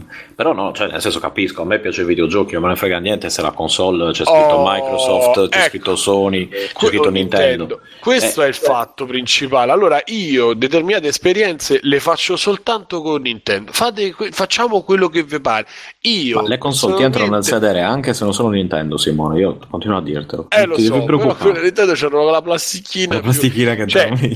Il discorso è che io quelle esperienze le faccio solo là, ed è lo stesso discorso che dice Mirko, che dice ma tu dove lo trovi un altro gioco che ti fa Mario Kart sette, otto? C'ha un sacco di pro questa cosa, ma c'è anche di diversi contro, perché poi alla fine da una parte non c'hai una eh, una vera e propria competizione. Per fortuna fino adesso, fino a, fino a quei giochi che sono usciti fino adesso, Nintendo comunque ha fatto sempre roba di artigianato, cioè roba che è comunque fuori dal, dalla grazia di Dio, proprio a parte sì Star Fox, cioè, qualche cazzata gliela concediamo pure loro, ma in linea di massima non si può dire che il software Nintendo sia un software fatto male, che non funziona. No, ma nessuno sta dicendo sia... quello, fa... no, no, no, penso che l'abbiamo no, no, no, parlo di voi eh. in generale, no? Quindi questo e questo l'abbiamo dato per appurato.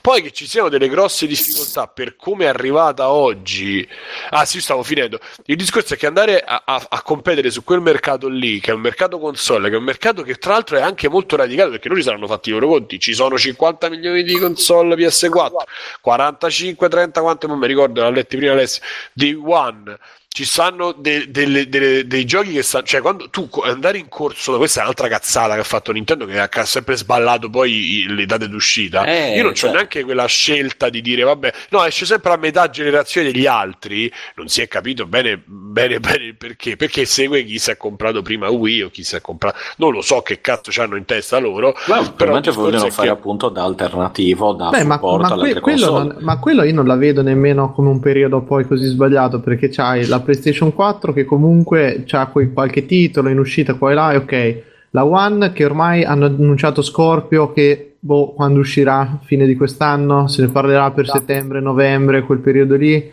se ne parlerà, eh sì. duemiladiciotto, ok, quindi hanno comunque un anno per costruire una, una base, perché poi quest'anno cioè non è che esce un'altra PlayStation a settembre, cioè questo penso che sia abbastanza... Sì, no, quello che voglio dire è che ormai eh. hanno questa, c'hanno questo giro, questo ciclo per il quale se io sto qua a marzo esce la comunque esce roba, non so se Horizon esce, comunque ci sa roba che esce eh, per P S quattro, gente che sta seguendo e aspettando altri giochi eccetera, quindi se tu ti vai a mettere in un mercato di quel tipo la vai, ti la vai a rischiare tutto sommato, anche perché magari saranno fatti i conti loro, chi c'ha P S quattro sì, ci saranno tanti hardcore gamer, tanti trentenni, eh, ma no, non è, magari non è più non è tanto vicino al loro, a, a, al loro target, io non so che calcoli sono fatti.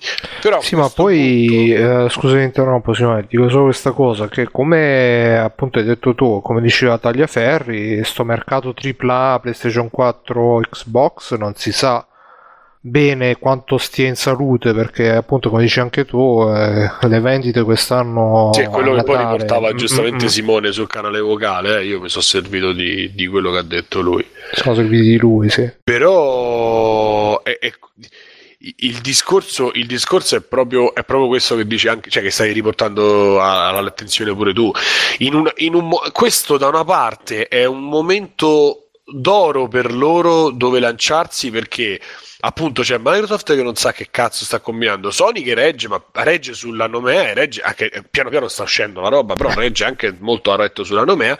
È un momento dove effettivamente possono essere incisivi. Il problema, e questo io do, do, do non ragione, non è che tocca da ragione a Mirko, però tocca riconoscere, no, quello che poi sottolineava Mirko, no, quello voglio dire, tocca sotto, dare, riconoscere che sottolineava pure un po' Mirko, del fatto che tu comunque, se avessero messo pure un Assassin's Creed quello in due D, o se avessero messo Final Fantasy quindici la riedizione, che cazzo, quelle cinque sei sì, sì. cose un pochino più grosse da qui a, a dicembre, che comunque a, potevano solo accompagnare, per citare, fare altre citazioni che ho sentito oggi, alla fine effettivamente stavo, io come acquirente e come tifoso anche un po' ero più tranquillo.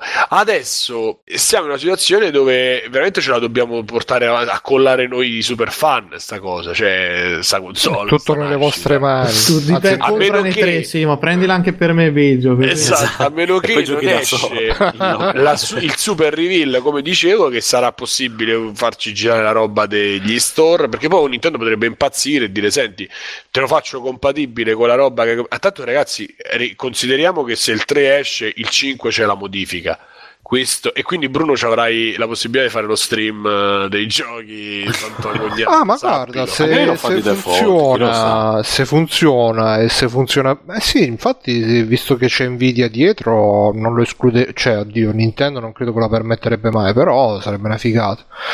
Però se funziona, se i joypad sono decenti, perché i joypad per Android, io purtroppo ho trovato solo quelli di piega che hanno il difetto che hanno la dead zone degli analogici che è grossissima, quindi se devi fare uno spostamento di filo non lo puoi fare perché rileva solamente quando il, lo stick sta o centrato oppure tutto all'estremo, quindi vabbè, se c'hai stick che funzionano bene sarebbe una figata. E poi sì, comunque io ve- vedo rimanerla anche fuori da un, uh, tutto un discorso anche riguardo agli M M O co- eh, competitivo e, e robe varie, eh, ragazzi. Ma non lo so, ripeto, secondo me l'unica incognita vera è sto prezzo dei, dei, dei prezzi Nintendo che...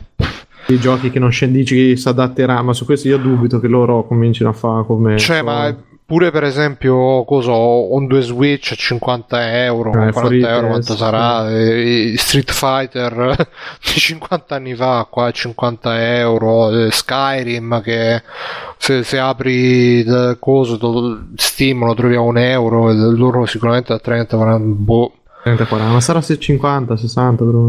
Boh, eh, spero per loro che gli vada bene, perché comunque l'idea è carina e Nintendo, come dice giustamente Simone, le cose che fa Nintendo non le fa nessun altro e... però...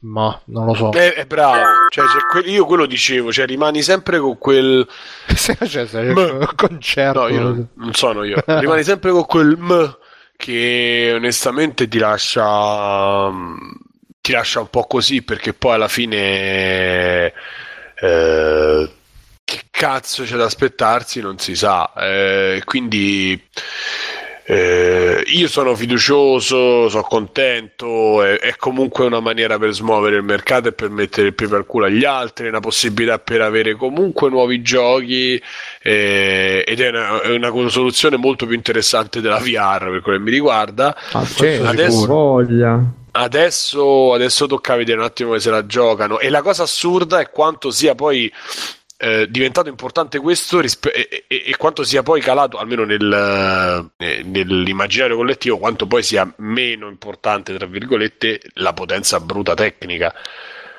perché poi alla fine prima ci siamo preoccupati, il processore, ecco, un processore posso, sì, posso dire che veramente tutti i confronti, tutto quelli, cioè, sono tutte cazzate su questo, sì. Cioè, ormai siamo arrivati a una qualità media accettabile per tutto, e l'andare a discutere se è novecento p con l'anti-alias, quattro per, tutte queste robe sono tutte cazzate, sì, perché... Però scusa Mirko, tu ti... però il mio cellulare cinese è mille ottanta p. Oh, guarda, fai, su queste cose qua di, diciamo, di dato tecnico così sono d'accordo, però poi alla fine non credo che per esempio su Switch potresti riuscire a fare un gioco alla, alla cage tipo Beyond o roba del genere, al massimo i giochi del tempo. Ma gira, io, ma scusa, io, gira, io cosa, guarda, gira Beyond su P S tre. Guarda Bruno, io non ti, lo dico, so. ti dico una cosa, il dubbio grosso eh no, che ho gira, avuto da scusa, vedere giocato, la funziona. presentazione è stato proprio che eh, tutto quello che si è visto è tutto in cel shading o comunque con uno stile grafico, non mi ricordo quando, dove ne parlavo, comunque si nota questo, che c'ha tutto un livello di poligoni abbastanza basso, un grande eh sì. stile da vendere, però è ovvio che quella scelta è per nascondere magagne. L'unico che si vede che esce un pochino da sta faccenda qui è Xenoblade due, che ha dei fondali che almeno lì dal video si vede veramente che va tutto in bullet time, tre fotogrammi, però è l'unico in cui riesce a intravedere qualcosa che sia un mondo un pochino complesso, delle architetture un po' studiate, e non è il Super Mario Odyssey lì con quattro scatolozzi. Quello, vera- quello veramente mi ha messo una tristezza. Dicete, ah, penso almeno provarci a vederla come portatile. Ma sì, ma infatti come dicevano quelli di Digital Foundry, se tu la vedi come una portatile che però ti fa i giochi fighi per essere una portatile, infatti per me ci figa. sta, eh. Però se la vedi come una console fissa che uh, puoi portarti anche, perché poi alla fine come durata della batteria non è neanche tantissimo, su Ze- con Zelda mi pare che duri due o tre ore, tre ore sì. Sì.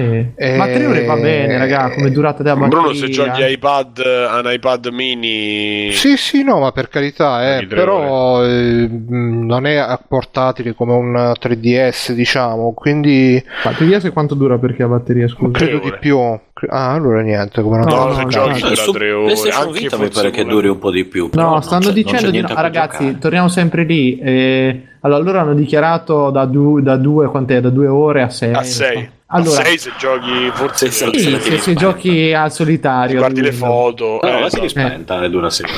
Però il problema è sempre quello che se la vedi come una portatile, una portatile da trecento euro, no, no, quanto costava P S Vita al lancio? Eh, mi sembra boh, duecentocinquanta euro quella con tre G. Beh, ma quanto costava duecentocinquanta quella wifi? Eh, ti è. Wifi tre D S duecentosessanta, eh? Sì. duecentosessanta? tre D S sì, duecentocinquantanove. Ma la linea, beh, ragazzi, il prezzo è giusto, cioè, no, giusto, ma anche secondo me bene, non, non, sono, non sono quelli lati da, da criticare. È della... tutto in linea, è tutto in linea, eh. Ma è come dice Bruno, dici, ma che cazzo è? Cioè, per uno come noi che siamo abbastanza, noi andiamo in giro con il tablet, lo smartphone, che di media fanno milleduecento milletré euro di roba, milletrecento euro di roba, eh, il eh, portatile se stiamo è, l'ebook se stiamo, cioè. Eh, io quando sono venuto a Mantova sembravo eh, sembrava che stessi lontano da una dalla civiltà per sei minuti. Esatto, mi ero portato pure lo zaino con l'acqua e la soluzione salina. Le cioè, razioni, eh, sì, quelle. Esatto, li, quindi li alla fine.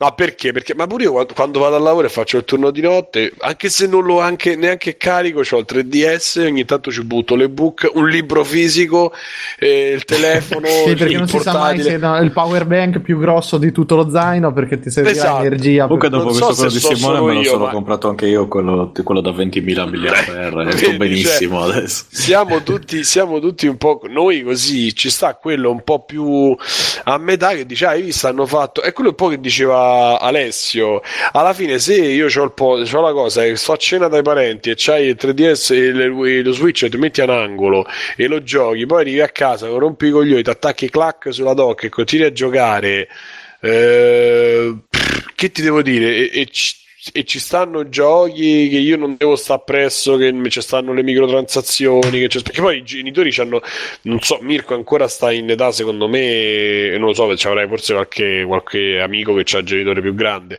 eh, che c'ha figli, cioè, vabbè, che c'ha figli più grandi, eh, però secondo me a un certo punto i, i genitori si fanno completamente tutto un altro film in testa rispetto a noi, quindi magari sono disposti a spendere quattrocento euro perché dicono io, cioè, cioè io non glielo darei mai a mia figlia la Switch, però diciamo faccio no. un figlio che comincia ad avere cinque sei anni, io ce n'ho trentacinque trentasei per dire, eh, c'ho Zelda e poi dopo io no, non glielo do perché io sono al, una, eh, una sala al, di merda, eh, però in, in genere glielo dai e dice beh gioca con questo a casa, io faccio altro. Io ascolta ti dico, l'ho visto, ho visto che normalmente la, la progressione poi magari non è in campione, ecco, realistico di, di quello che succede in giro, però di solito è ti do il cellulare vecchio che non uso più, eh, in modo senza sim, perché così ci metti quattro giocacci del cazzo, due filmacci, robe così, o il vecchio tablet, quello che è per rincoglionire il bambino quando ti spacca le palle, tu lo dai, lo, lo condanni all'autismo lì davanti per qualche ora e tu ti godi la serata, quello che è. E poi di solito ecco ci sono i ragazzini che mollano completamente perché molti si stancano anche, raga, non è che tutti sono fissati con i videogiochi, con sta roba. Uh-huh.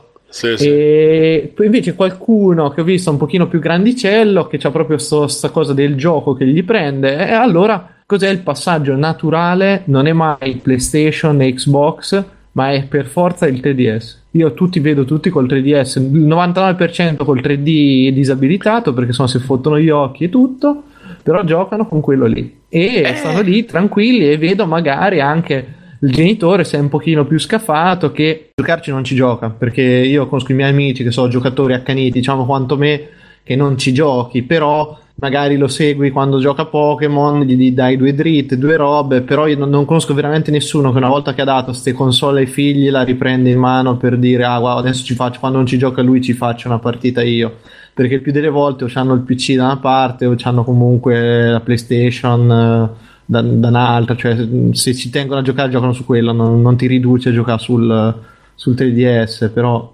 questo almeno è quello che vedo io, poi può essere, tu vi dico, può essere tutto, può essere niente. Io questo qui lo io... vedo, appunto torna lì, torna un pochino al discorso de- del prezzo, e secondo me inizialmente eh, farà un po' strano, perché oh, poi i bambini ricchi, cioè adesso magari quattrocento euro, cioè voglio dire, c'è la gente che compra gli iPad a dieci anni ai figli, quindi non, vedo, non mi stupirebbe affatto che quattrocento euro, cioè per me non è, non è uno scoglio quello economico, quanto eh, quel genitore ignorante che va da GameStop o dov'è e, e dice io voglio comprare una console per mio figlio che non mi deve rompere i coglioni, ah c'è questa che figa che l'attacchi al televisore, no eh, prendo il, quanto costa il tre D S? duecento euro di meno, dammi quello, frega un cazzo. Ma lo scoglio più che quello economico eccetera secondo me diventa proprio l'affidabilità dell'acquisto, perché dal punto di vista portatile Nintendo è conosciuta e amata, dal punto di vista casalingo no, perché appunto sono anni che fa su e giù pazzeschi. Wii è stato un su, anche se poi vedevano il confronto con P S tre trecentosessanta e un po' la schifavano,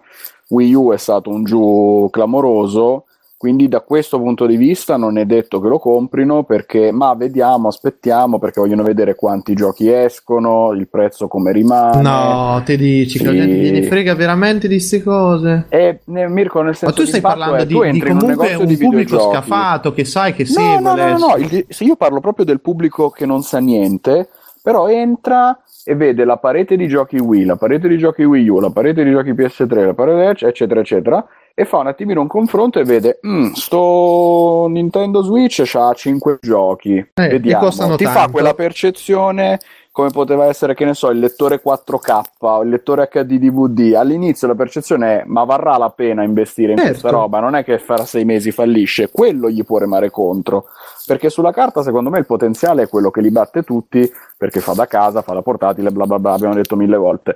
Quello che però frega è appunto la percezione pubblicitaria, è come quando vai a comprare un'auto, quando vai a, com- a comprare un computer, sulla carta non comprerei mai un prodotto Mediacom, mentre è molto più probabile che chiunque entri in un negozio di computer, un computer H P lo guarda positivamente, per quanto possa essere poveri stolti.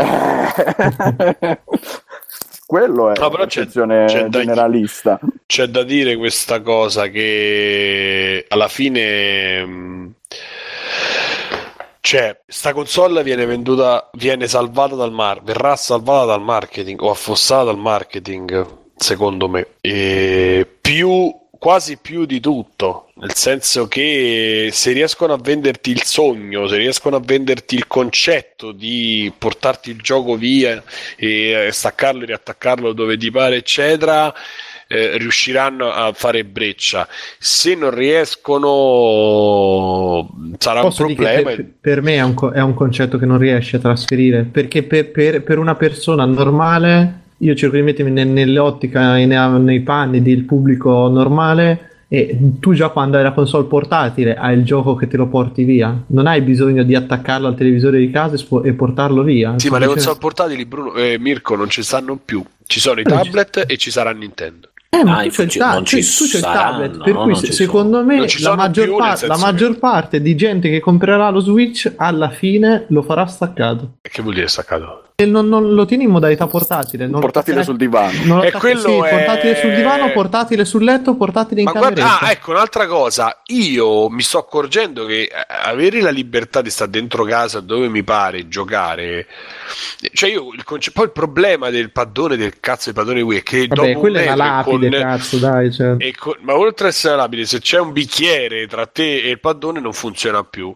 se è un bicchiere di vetro, cioè il problema è che anche lì, se io potessi portarmelo, fossi, me lo potevo portare in salone quando stavo da mia madre, o adesso me lo potessi portare in camera da letto e, fu- e funzionasse, ma magari giocavo anche un po' di, e se lo schermo non, face- non avesse fatto cacare, io me lo sarei pure usato molto di più per certe robe, e invece non lo usi, perché uno lo schermo dici cazzo, ma veramente sto manco, manco la PlayStation, la P S P, la P S P era meglio di schermo, e, e quindi già ti passa la voglia, in più comincia a averci il segnale disturbato, le cose che non vanno eccetera, lasci no, no, ma non è una ma io dentro casa averci quell'aggeggio che potenzialmente come potenza va, e che me lo posso mettere sul divano mentre sto, anche per vedere meglio, per fare il demente, magari mette un film e gioca, come poi abbiamo fatto se- sempre, si fa spesso eccetera, ma a me va benissimo, tutto sommato va benissimo, comunque c'è una potenza che non è quella di un portatile, e... ma, ma un pochino di più. Ovviamente, ripeto, è un concetto personale, io poi lo, lo userei solo attaccato, cioè nel senso, quello può essere utile in cui qualche giorno, ecco, stai dentro il letto, puoi continuare a giocare, però poi alla fine dici, senti, se, se si vede sul televisore, c'ho il pad, eh, per me è una console da casa, lo attacco lì, clac, metto il pad pro, anche se arri- lì arriveremo a seicento euro di spese. Ma, aspetta, ma no. quanto, quanto pesa la console, ora che ci penso? Poco. Forse l'ho letto. Ha detto Francesco che pesa molto poco. E quindi le, ses- le lunghe sessioni si possono fare è tranquillamente. È made in Napoli, non è che dentro c'è il gesso. È una scheda. Ah, scherzando, sì. No, no, no, nel senso è una scheda, c'è la batteria che peserà un pochettino. Non lo so il peso, sicuramente ci sarà qualcuno che lo sa, mo ce lo diranno in chat. Eh, Adesso però magari fine... scopriamo che Francesco è tipo Conan, quindi fortissimo, e Ted poi pesava di otto tonnellate. Per lui pesa poco, noi, noi dobbiamo portarci carrelline.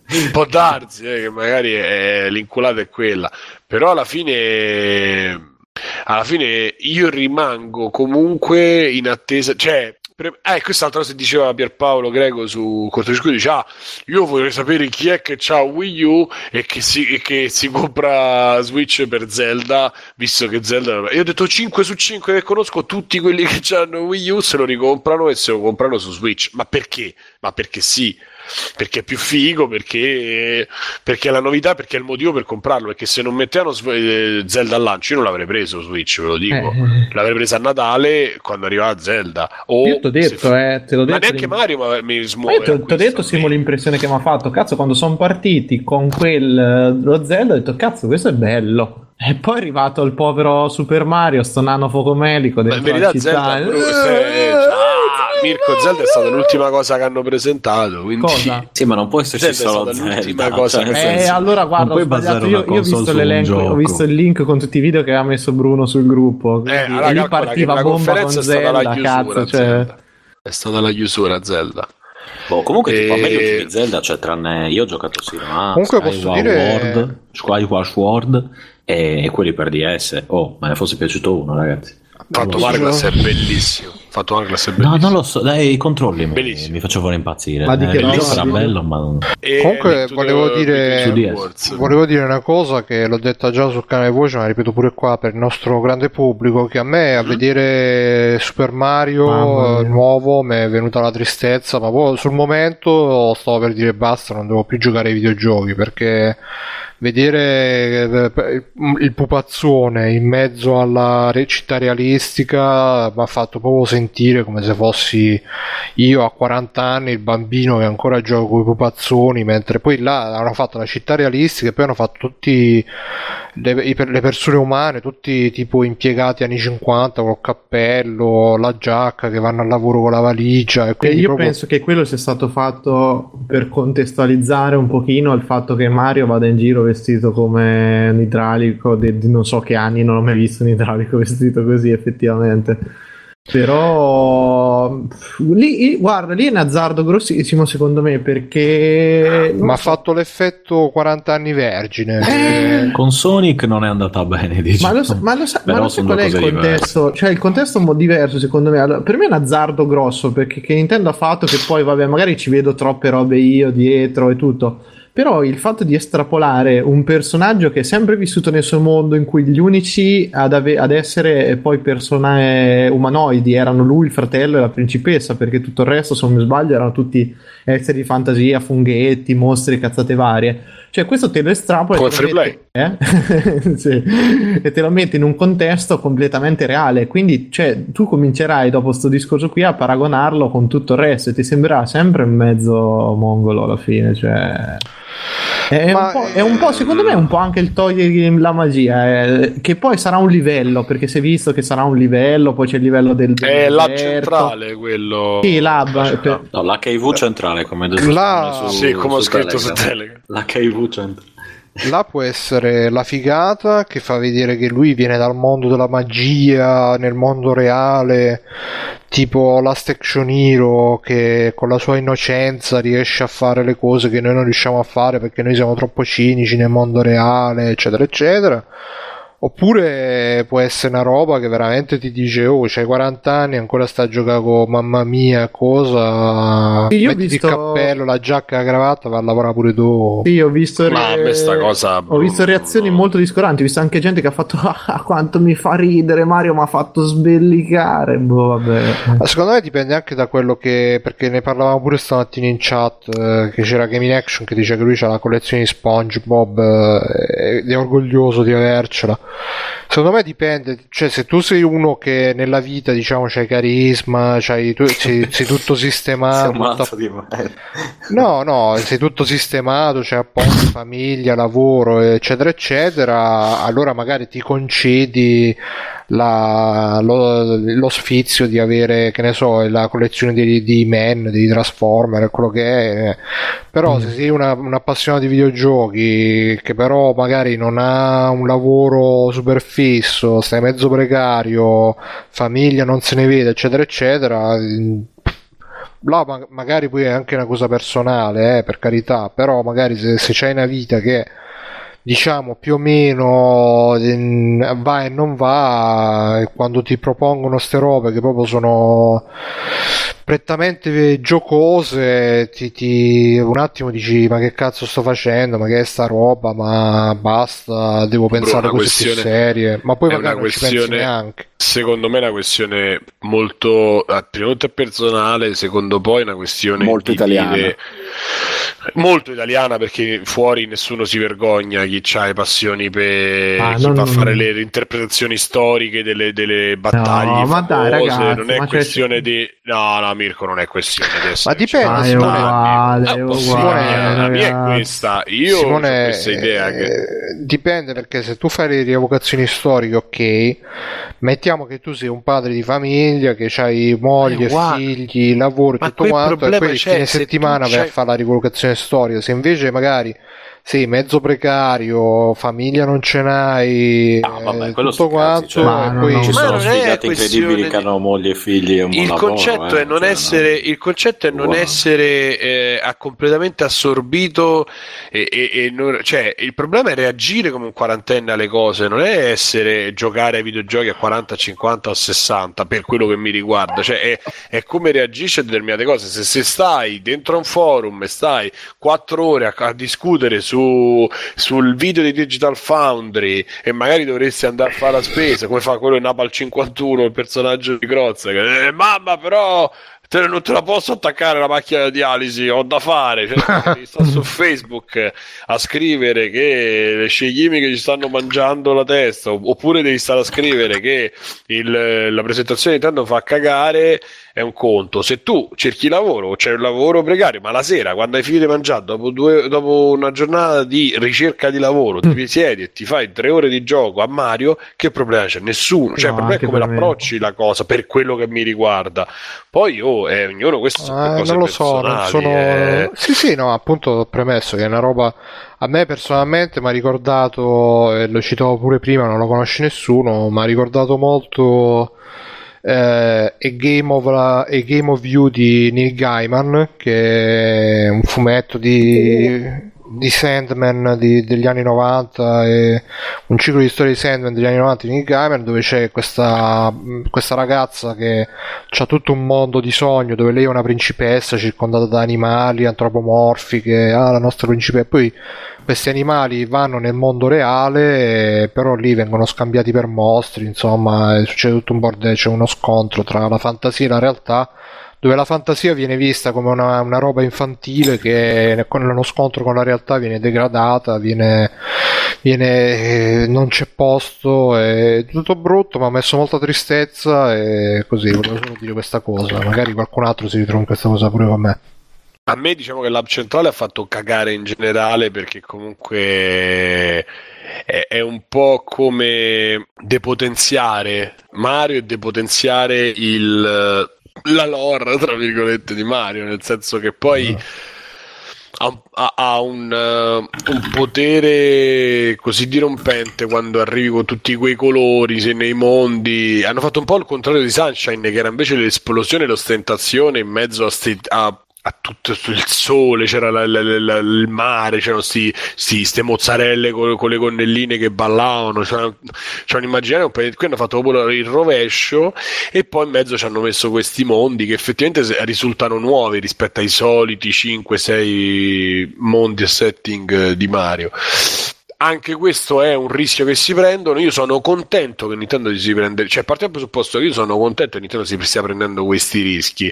Anche Zelda, ragazzi, in Zelda ci sono morti, ci sono esplosioni, ci sono tragedie, crisi, cose che negli altri giochi non si sono praticamente. Tu arrivi sempre dopo i fuochi, come si dice a Roma, cioè tu arrivi che a cose sono successe e devi cercare di metterci una pezza salvando la situazione, ma non ti capita che tu c'hai Zelda e ti piange che è distrutta o Zelda, sempre che quella sia Zelda, perché ancora non si è capito se è Zelda, se è, da quello che ho capito io, non si è capito se è Zelda, se è una tua sorella, se è una che ti scopi, non si è capito esattamente chi sei. Sono solo amici. Sì, una scopa eh, magari sono solo amici, oppure una scopa amica, un'amica scopa, non lo io so. Io ho una, una domanda con qua. Secondo voi Link, no, dopo che si è svegliato dal sonno millenario, eccetera, eccetera, ma se lo fa un caffè tipo... Eh... Dice buongiornissimo, te lo immagini? Polizia, eh beh, polizia appena cosa, sveglio si, si, si, si lava i denti, si fa il caffè, si legge il giornale. Quello sarebbe eh, una pozione rossa per la vita.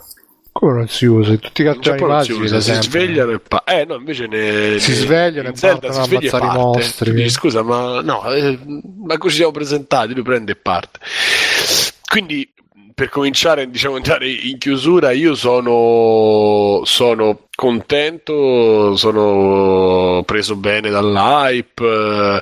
Diciamo che a me mi è sempre, nelle ultime generazioni, mi è sempre mancato l'apporto di Nintendo, perché comunque spesso, poi per conoscenza, mi rifugio in, spesso mi viene, mi viene voglia di rifugiarmi in quella roba colorata, in quella roba che ha un certo tipo di stile che non si incontra da altre parti. È come, è come giochi del Telltale, è come giochi eh, di casual, è come se vuoi giocare determinate cose devi andare da quelle parti là, cioè prescindere, poi io sto facendo gli esempi da me, però è, è come Blizzard che c'ha le robe sue, ecco, ognuno è, e io sento un po' la mancanza di quella roba lì. Possiamo stare delle ore a parlare, a parte The Witch, cioè, non c'è quella roba che c'ha sto potere, o meglio c'è ma c'è poco, appunto. A me me lo, me lo fa poca roba quell'effetto, e la roba Nintendo bene o male me l'ha sempre fatto, anche il più stronzo, mo io Star Fox non l'ho giocato, però anche il più stronzo, anche il gioco che ti sembra più una cazzata, questi tre top treasure che invece sono top treasure, sì, con treasure tot, non lo so,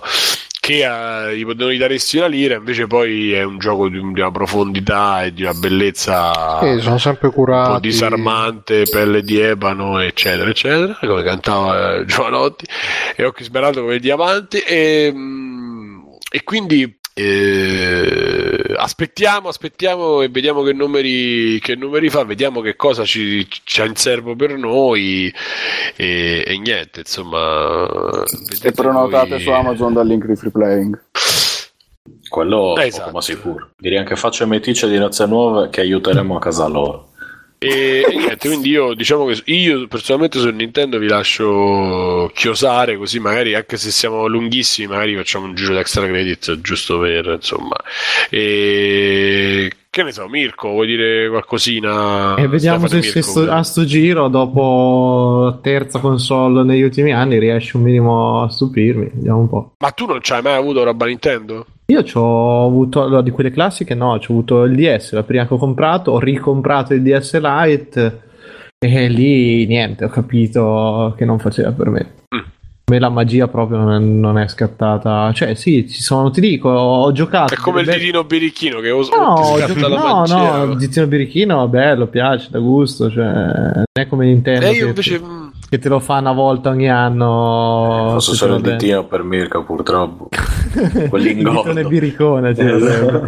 No, nel senso che ti dico, io su, su D S ho giocato Contact, ho giocato varie robe che mi è piaciuta molto, però poi quando uno tira le somme ho detto, ma io ho comprato una console per giocare tre titoli e eh, non basta. Ma io, cioè, io invece l'opposto con, con il D S, cioè io il D S ho giocato a diecimila miliardi di, di giochi, non tutti belli ovviamente, però davvero, cioè, mi aveva soddisfa- soddisfacciuto a suo tempo.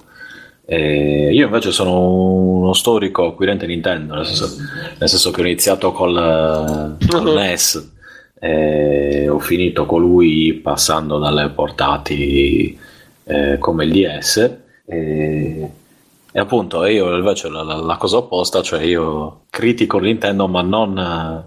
Eh, sulla base di niente, no no no, no al spiega, spiega. Sulla base della, della sì, mia esperienza sì. Critico Nintendo per, a me fa girare le palle il fatto che una casa produttrice è così in gamba e che è stata così in gamba che è riuscita a tirar fuori un sacco di prodotti validi come console, come giochi, come tutto, e invece non mi non mi prenda più. Quindi io dico, Nintendo, mettiti d'impegno, eh, io non ho nessun problema a comprare roba Nintendo se la roba Nintendo è, è valida per quanto mi riguarda. E quindi... Nintendo non può lasciare Biggio in un angolo, dico. Esatto.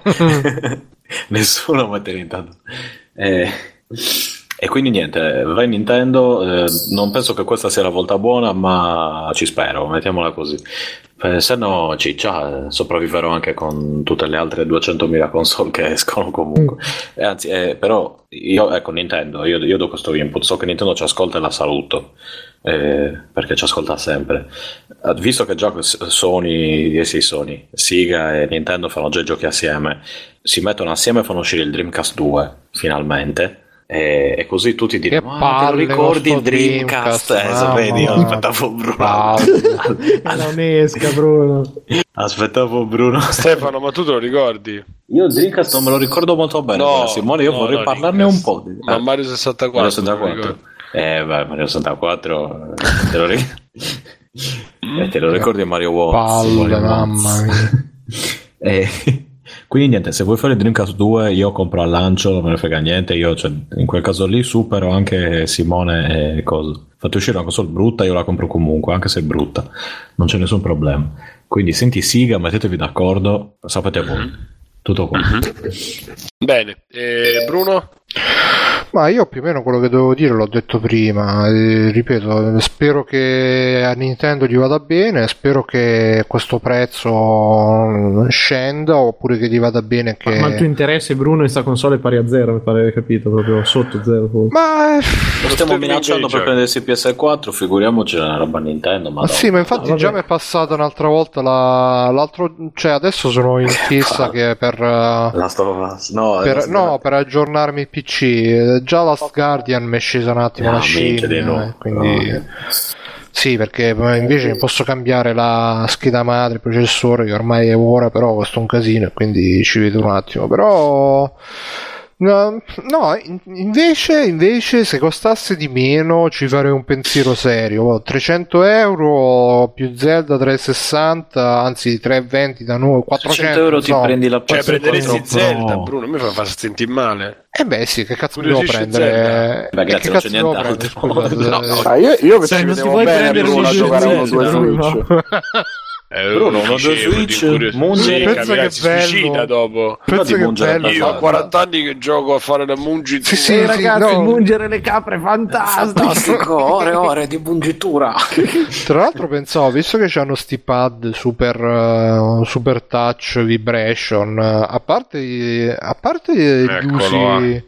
gli usi per adulti, intrattenimento per adulti, ma poi cioè, per fare un gioco musicale con le maracas. Crime... No, eh, c'era c'era con, fa... no, Samba di Amico con Wiimote, sì, c'era Samba di Amico. Eh, ma col Wiimote c'era su c'era su Dreamcast. Eh, ma col Wiimote c'era anche sentivi... su su coso su Wii, se ti ricordi Samba di Amico. Mm-hmm. Sì, però su quelle console non sentivi la sabbia dentro le maracas, questi invece lo senti. Bruno, su Dreamcast sono... avevi il controller maracas con la sabbia dentro, ci pensi? Eh sì, ma perché quando una... ti si rompeva tu usciva tutta sabbia dentro casa e dovevi andare al poetto a cagare. Sì, Biggio, ma pure pure col Wiimote ci posso mettere i sacchetti di sabbia e c'ho la sabbia sì, sul Wiimote. Invece lo questo scroto, se vuoi lo fai tutti i giorni invece, così con altre cambi. Invece questo lo ce lo metti però. Ah. Invece questo è tecnologico e quindi è più bello.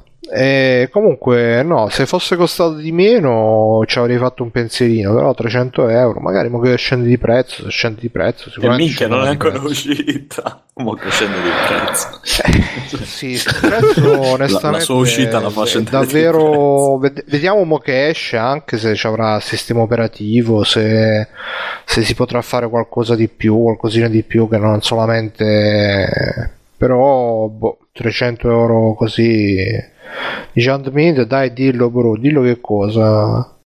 No, perché poi comunque i giochi che ci sono, tu dici ah sì, lo streaming di Steam ovviamente, se, se, se ci metteranno Android la prima cosa che farò è, sarà di, di giocarmi tutti i giochi da...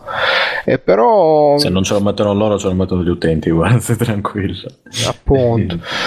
E, e poi sì, sti giochi che hanno fatto vedere, cioè quello della box pure con, con la gente, com'è che si chiama? A R M S, mamma ma, cioè proprio una roba. Oh, ma ne parlano tanti benissimo, bro, quindi se me c'è qualcosa capito. Che eh, non quello è quello del Virtual Boy, te lo ricordi proprio il Virtual Boy? Non ne parlavano bene così. Sì, no, no, ma ho capito che la gente ma ricorda Punch Out, ma... semplicemente Punch Out rifatto. Ah, un'I P nuova, quindi. Mm. Ma Madonna, che palle. Ma io non, non ci vado a spendere cinquanta euro per quella roba, cioè cinquanta euro. Come no? Per... Ma sei no, matto, sono investimenti per la vita. Beh, tanto la puoi rifatare allo suo prezzo più o meno, eh, quindi. Ma, ma, mi, ma mi, devi pagare tu, mi devi pagare tu a me per, per, per giocarmi quella roba. Ricordiamo che Bruno ha preso Watch Dogs eh, Day One, eh, settanta euro così. Eh, ma Watch Dogs comunque è un... ma alla fine sai cosa, Simone? Lo dicevo pure a tagliaferri, cioè... No, no, no, non fare il gioco al chilo perché... Co- co- no, no, non il gioco al chilo. Ormai eh, le fasce di prezzo dei giochi, eh, volenti o nolenti, a livello psicologico ce l'abbiamo fissato. Cioè il gioco... tripla A come Watch Dogs, Uncharted eccetera eccetera, sessanta settanta euro. Il gioco eh, arcade tipo, che ne so, è... usce appunto ARMS e cose massimo venti trenta euro, e poi ci sono gli indie da dieci quindici, cioè a- anche se poi magari, cioè io stesso con gli indie, con Modern Russia Blitz ci ho giocato molto di più che con Assassin's Creed, però per Modern Russia Blitz non, non avrei mai speso sessanta euro, invece Assassin's Creed ma durava eh... anche molto di meno mi sembra rispetto eh, a però ci ho giocato, ci ho giocato molto di più perché me lo sono giocato, rigiocato, rifinito, rifatto, mi è piaciuto di più tutto quanto. Assassin's Creed è sempre una solita roba che dopo che fai l'inizio che, che ti rompi le palle, lo lasci, almeno io mi rompo le palle, lascio, però ciò nonostante, pur, anche se lo so, comunque a livello psicologico per me Assassin's Creed sessanta euro. È vero che Bruno prende la roba dei One e poi non li gioca, però i giochi al lancio su P C a settanta euro sono... eh per esempio mi sono preso Dead Rising quattro a settanta euro, ottanta euro, quanto cazzo erano da... anche Gears of War credo, anche Gears of War quattro. No, Gears of War l'ho, l'ho pagato meno, ma Gears of War ne è valsa la pena perché abbiamo giocato io e me, ci siamo pure divertiti, e... mentre Dead Rising quattro mamma mia, cioè, lo devo riprendere per rivedermelo un attimo meglio, però bleh, una roba veramente. E quindi dai, se, spero che, che vada bene, così ci faranno tanti giochi e quando, quando scenderà di prezzo me lo comprerò e recupererò tutti i eh, giochi eh, che... registrate, registrate, avete tutti registrato, ovvio. Sì, Ale... sì, quando...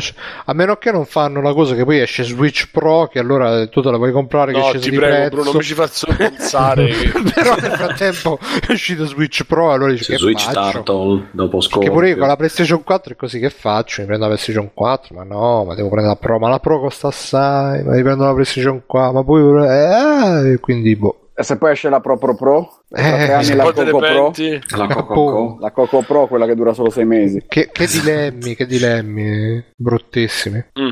Alessio? E io che devo dire, sono un early adopter sulla rampa di lancio, sono molto obiettivo su Switch. Ma pure tu l'hai preordinato, no. Adesso? Certo, certo. Ovvio. Switch e Zelda Limited. In tutto quindi quanto spendi? cinquecento euro? Eh, quattro e trenta.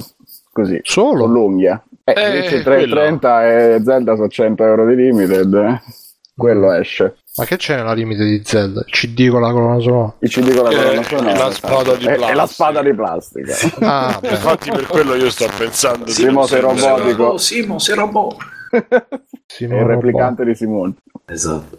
E non vogliamo che si scopra che si può. Vabbè ragazzi, io sono stato un early adopter, dicevo, anche per del quello Wii U, sto eh. pensando di non prenderla la, la perché lo sta prendendo Alessio. Ah, esatto, no, soffro io per due. Sì. Ah, tu dici poi te la freghi da Alessio. No Bruno, semplicemente che trenta euro sono importanti in, di questi giorni, e se proprio ne spendono altri settanta di, di Gamepad Pro, se proprio devo fare, dovessi fare una, a parte non ho i soldi quindi non so che cosa, però in generale, insomma, mh, sarei più tentato di spendere i soldi per il Pad Pro che per uh, la, la Limited. Tanto lo so che poi sta lì, poi non c'ho la lungimiranza, c'era De Benzo che mi diceva prendila perché dopo manco un anno ti ci compri un altro Switch eh, per quello che vale, e eh, ho capito, però io eh, non... Devi anche avere la voglia, tra l'altro... la possibilità di venderla poi. Tra l'altro De Benzo diceva... questa roba poi dopo anni magari fa piacere, ma o c'è una vetrinetta dove la metti esposta, eh, oppure eh, a me prende polvere fondamentalmente. Cioè, posso ricordare c'è... di andare nel Benson Market su eBay che è piena di roba bellissima. Certo, e tra l'altro ha spedito, ha spedito a qualcuno in Net Addiction, non so chi. Ah, e avete, eh, non ce lo dice, quindi no, no, i dati no, sono anche... la privacy, la privacy esatto. è, e però... i vostri dati sono anche al sicuro. Certo, esatto, potete comprare sì. tutti i vostri allunga sicuramente più svedesi. Sicuro con De Benzo che con Yahoo Mail ah, quello, sì, sì, o con Gmail e... insomma, concludendo, la storia è che ovviamente con me vincono facile perché a me Nintendo piace, le console Nintendo potendo le prendo, adesso sono una possibilità in cui lavoricchio, me lo posso permettere e mi faccio il regalo, però appunto io sono stato early adopter anche di Wii U pur aspettandomi una mezza sola, e con Wii U fu effettivamente così. Su Switch, eh, ce lo diceva Francesco prima, un minimo di ottimismo c'è, almeno sulla macchina, se Dio vuole non avrà bisogno di un aggiornamento da quindici giga che ha bisogno di otto ore per lanciare come successe col Wii U, quindi speriamo bene, e, e quantomeno Zelda me lo gioco bello spaparanzato sul divano. Perché gli altri giocavi? Perché altri giocavo sulla sedia di ferro che fa male. Come sulla sedia che pulisce? Adesso giocare sui ceci, si gioca sui ceci. È perché il giocatore serio gioca seduto dritto. Gioca soffrendo. Schiena dritta. Esatto, esatto, gioca con la schiena dritta. Bene, allora io in chiusura l'ho detto prima, forza Nintendo e forza... Ti seguo forza, sempre. Forza Iwata-san. Forza Chiara e forza Iwata-san. E, bene, e andiamo agli extra credits volanti, va. Sì. Vuoi solo arrestarmi? Sì, ci riuscirai. Anch'io ho i miei diritti. Non è vero? Porco. Arrestami. Diranno che sono incapace di intendere e di volere. I giudici sono gente civile, non è vero? Porco. Ma io no. Qui la legge si ferma. E comincio io. Stronzo. Benvenuti e bentornati anche al rubrica di Extra Credits, che oggi è puntatone lungo lungo, però ci piace l'amore di Nintendo, ci piace, e parliamo di cose che abbiamo visto, giocato, parlato, letto, eccetera eccetera. E comincerà Mirko. Allora, io questa settimana ho visto ho deciso un film così arbitrariamente. Eh? Ho deciso in maniera arbitraria. Ah, ok, ok. Vabbè. Ho visto un film che è Passengers con uh, Chris Pratt. Sembra che ah, cazzo, quello, di... quello con Coco, la più bella del mondo. Quello con... che, che adesso un attimo mi sfugge il nome. Jennifer Lawrence. Grazie, Jennifer Lawrence. Oh. Quanto è una ciccione inesauribile. E... Che cazzo ciccione? A, a me non piace, dai. Ma lascialo perdere. D- non ti piace? Io. No, non è come dico. A me piace. Per la ragazza, però. Sì, sì, è una ciccione. No, cicciona non è cicciona. No, poi no, c'ha un po' il faccione, però eh, ciambi, no, sembra anche ciambi. Un po' un pupazzetto colorato tipo Super Mario, quindi che schifo. Allora, comunque, bambini, Passenger ci racconta la, la storia di che in un futuro non meglio definito l'umanità ovviamente ha inquinato tutto l'inquinabile. E cosa ha deciso di fare? Ha deciso di andare molto fantasticamente verso un altro pianeta, solo, cioè verso un'altra meta, diciamo, non, non è che è specificato più di tanto, una colonia. E che succede? Succede che praticamente questo viaggio dura centoventi anni che vengono passati da tutto l'equipaggio più cinquemila persone in, in, ibera, in ibernazione ovviamente. Però per un motivo molto stupido, che è il solito meteorite, cazzate varie, eh, uno, solo uno, viene risvegliato prima del tempo e viene svegliato dopo trenta anni invece che centoventi. Quindi che succede? Che abbiamo il nostro Chris Pratt che dopo un momento di sconforto totale praticamente... Eh, deve affrontare un pochino la situazione sapendo che non arriverà ovviamente in tempo a destinazione. Che succede? Che ah, prima... giusto. Eh. No, l'idea, l'idea, allora, l'idea è molto carina e non è per niente male, però è realizzata malissimo, perché quello che farà lui poi sarà praticamente di svegliare a lei, cioè di scegliere, perché eh, lui giustamente ce la fa. Sì, fa un po', fa un po' in giro, farà un, pa- farà un paio di seghe, sborrerà sulle capsule criogeniche di quelle più fighe, cosa che io avrei fatto perlomeno nella stessa situazione. E quindi una volta che ha scelto la sua vittima la sveglia, però ovviamente lei non lo sa che, che è stato lui a svegliarlo, ma gli fa credere che, che è un coso, che anche lei è frutto di un, un cortocircuito, una, una faccenda del genere. E allora il film secondo me c'ha un problema mostruoso che dura un'ora e mezza più o meno, solo è un'ora e dieci di tutta la manfrina tra lui e lei che si vogliono bene, che è così, che è un film molto romantico, anche piuttosto banalotto, eh, seppur con sta faccenda di fondo che, che è molto pesante ed è bella, che lui cioè, è stato una merda insomma, è che lui è stato una merda, cioè il convivere con sta faccenda secondo me è un conflitto molto bello e molto interessante, peccato che mm-hmm. poi non è sviluppato per niente. Ovviamente vi lascio già immaginare quale sarà lo svolgimento della, della storia. E fino ad arrivare addirittura al finale, gli ultimi venti minuti col problemone classico da film di fantascienza, eh, dell'astronave che lo devono risolvere. Ah, c'è, vabbè, c'è anche Morpheus che a un certo punto, cioè ci sono tre quattro personaggi in tutto il film, però è proprio gestito male. Boh, poteva essere veramente un filmone, ma davvero. però è gestito male. Senti, ma quella scena in piscina che a me sembra bellissima. Quale? No, no, io non l'avevo vista. Easy, è bella, sì, sì, quello è il momento, è, uno, è il momento più bello, perché si vede una cosa che effettivamente non...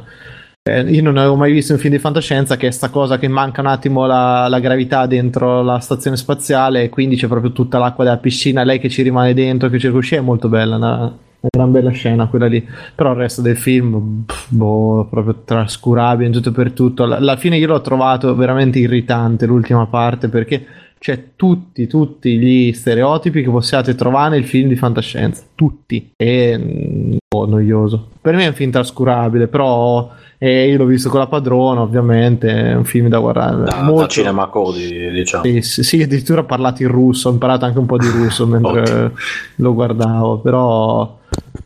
Che vedevo di... Mh, è sottotitolato me... in che lingua questo? No, in inglese sottotitolato, ma, ma parlano, parlano poco, cioè anche lì secondo me c'è un problema, cioè dico, il soggetto è molto bello, però poi è trattato, no, a, proprio alla maniera hollywoodiana, è tutto puntato sul far vedere il belloccio e la bella, il bello e la bella di turno che, si, che, che all'inizio si vogliono bene, poi ovviamente si litigano.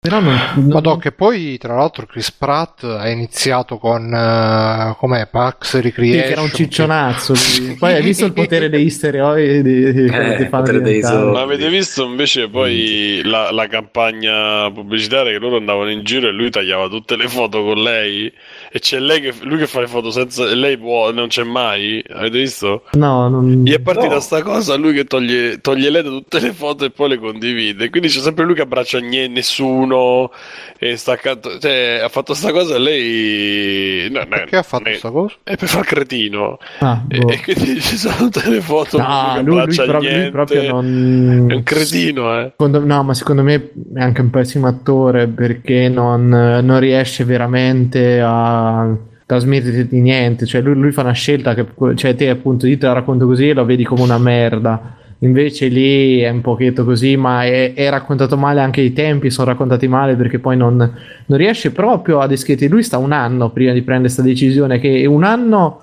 solo su una stazione spaziale c'ha un robot cameriere che è preso pari pari da Shining, che, che gli, un cameriere cui, sì sì con, bari, barista scusa non cameriere E il granchio cameriere, no, un robot, un robot e con cui può parlare, però no, non ti tocca sta storia, cioè alla fine eh, se avete visto The Martian è la versione di questo qui senza la noia della storia d'amore, e con uno che lì diciamo il tempo c'è, c'è sia la disperazione sia il voler comunque cavarsela a tutti i costi.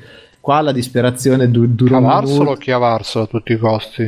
Chiavarselo, no, ci, ci danno anche più parecchio, però non si vede niente, cioè vabbè, non, non, non penso che nessuno si aspetti da due attori così di vedere cazzi e figa al vento, però è proprio que, que, quella re, quelle, quelle relazioni da, da quindicenni che boh, no, no, no, non ci siamo. Mm. E niente, io ho visto questo. Poi chi, chi c'è? Alessio, ci sei ancora? Dici tu cosa? Ci sono. Mi stai ma... insultando su Telegram. Ma è fatissimo, infatti. Non ho novità, perché nel senso l'unica è che ho visto il finale di Sherlock della quarta stagione, però... Ecco, vai, vai, vai se vuoi. Eh, ma come facciamo a parlarne senza spoilerare? O lo facciamo con lo spoilerone o, o, è, di... o è impossibile parlarne bene? Beh, ecco, no, hai detto giù, è impossibile parlare bene, eh, ma può avere diversi significati, eh. Mamma mia, mamma mia. Allora, posso... il problema è che guarda, a me è piaciuto. Ti, ti, ti do questa, secondo me, la chiave, la, la, la, la chiave di lettura senza spoilerare. Il, il cast eh, lavora a dei livelli pazzeschi. Il, il regista e tutto lo staff, eh, tutta la fotografia, la musica, il cazzo di pare, sono a livelli pazzeschi. Ma se sono scordati di metterci qualcosa dentro, secondo me. Poi magari non spoileriamo, aspettiamo un'altra prossima puntata, non lo so. Vedete. Guarda, allora io in due parole lo posso dire che la penso all'opposto, dicendoti eh, Sherlock è partito come rielaborazione in chiave moderna dei personaggi di Conan Doyle, quindi dall'Ottocento rifatto come se fosse oggi. eh, ha avuto il botto all'inizio e ha avuto poi il problema che i due attori principali sono diventati famosissimi e richiestissimi, perché Martin Freeman ha fatto l'Hobbit, perché Benedict Cumberbatch ha iniziato a fare... È il vero, è il vero rivela- la vera rivelazione è lui comunque... Sì, ma scusate... Eh, so, secondo allora, me sono aspetta, dry, ma Martin questo ha generato Freeman... un problema, cioè come cazzo facciamo a registrare Sherlock se questi sono sempre occupati altrove?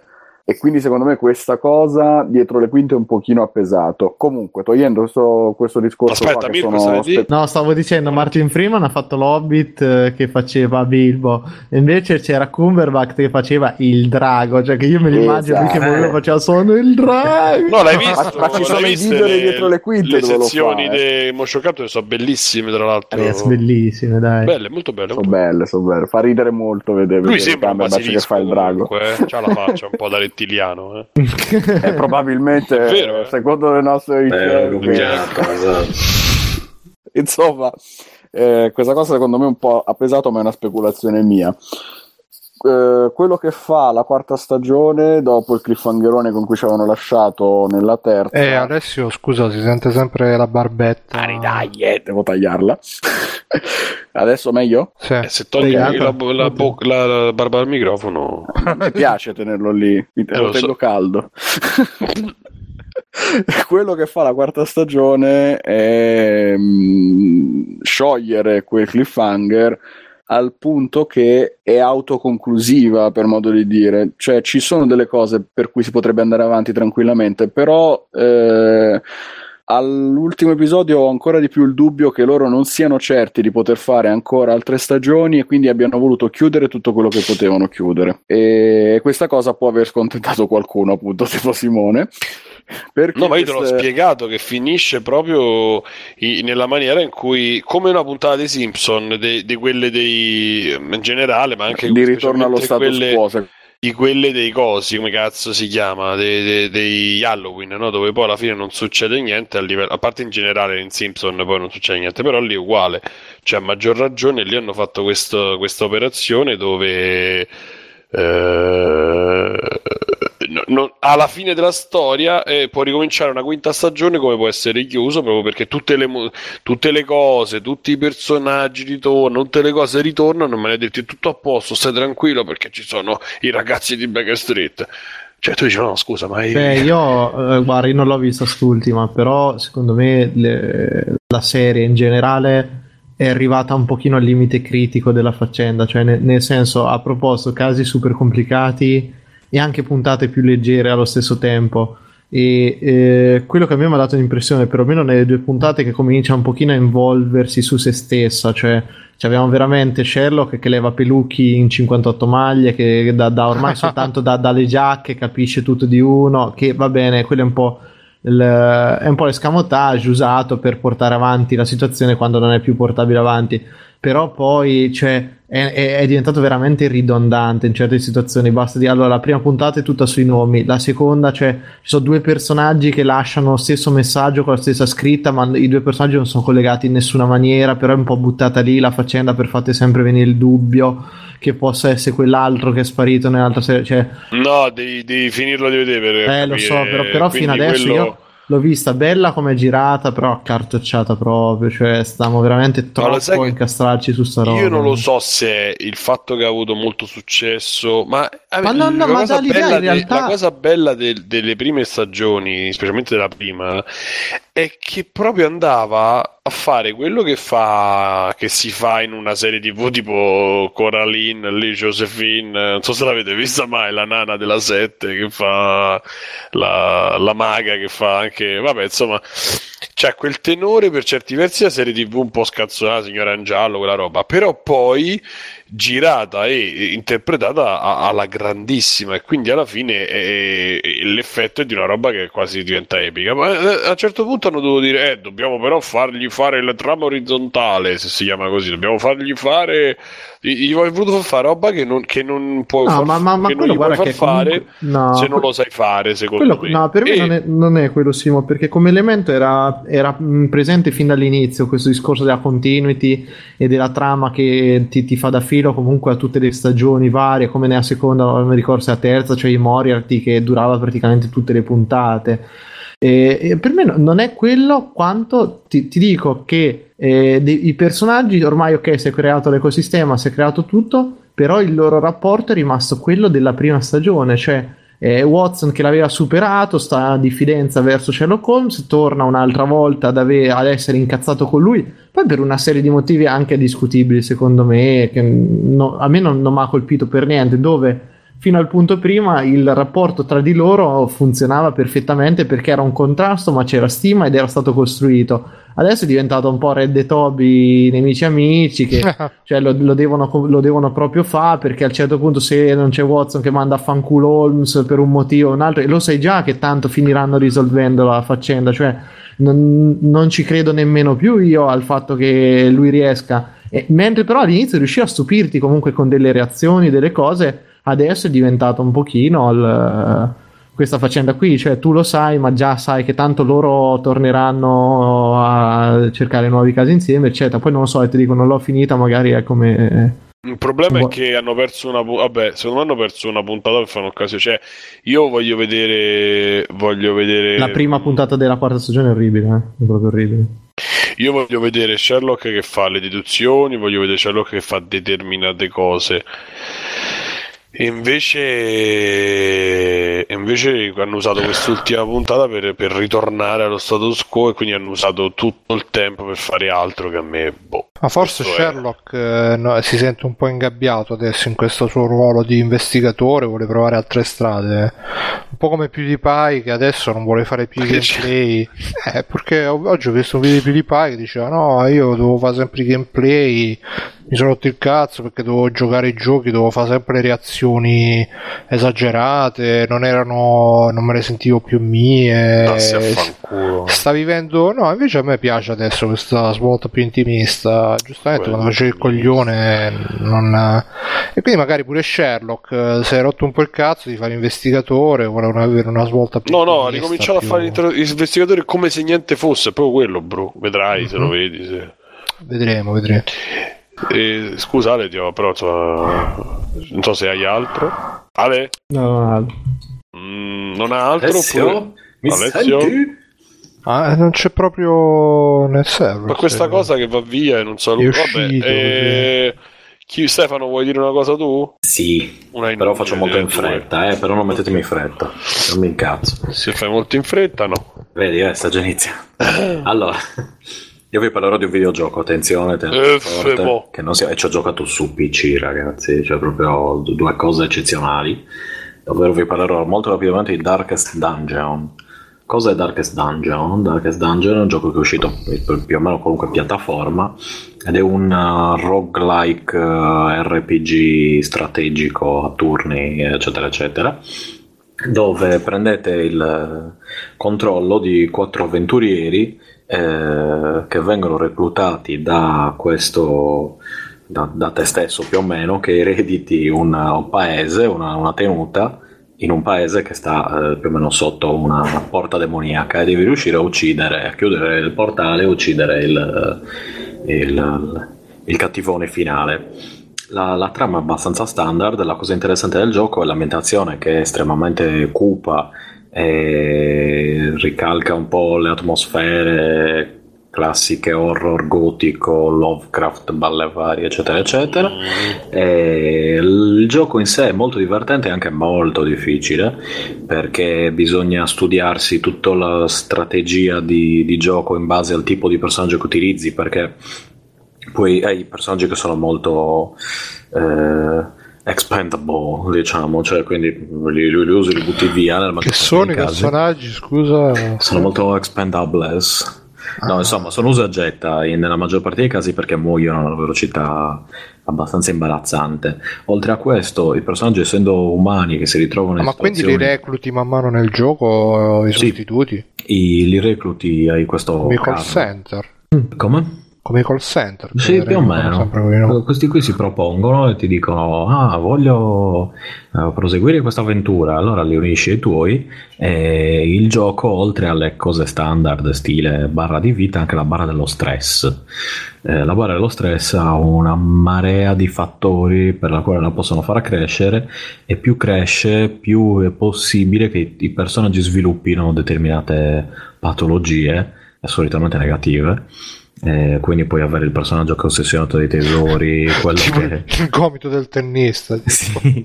No, patologie mentali, specifichiamo, tendenzialmente mentali.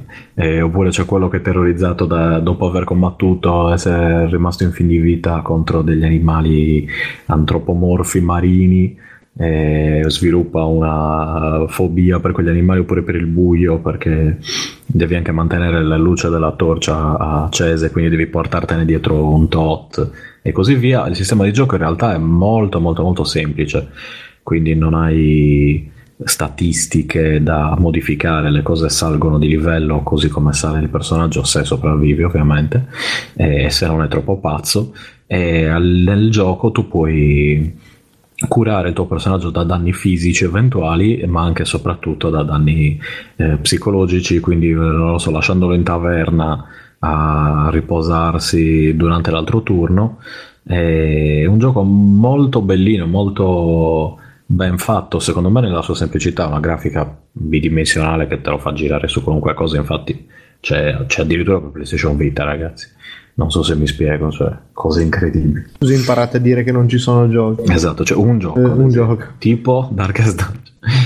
E su Steam si trova a un prezzo piuttosto, no, su G O G c'è anche, insomma su diverse piattaforme.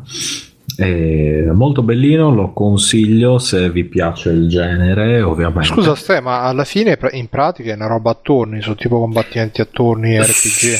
Sì, infatti è un R P G strategico a turni, roguelike, perché i livelli sono casuali. Però le... non ti posizioni, cioè decidi solo ogni turno, attacca, difendi, um, in realtà poi ti posizioni all'interno del tuo... Del ah, tuo uno gruppo. Che sta avanti, uno che esatto, sta... Però non perché... è tipo tattico, tipo Final Fantasy Tactics. No, no, no, no, no, no, no, è sempre la formazione quattro contro quattro, e quattro tue contro i nemici.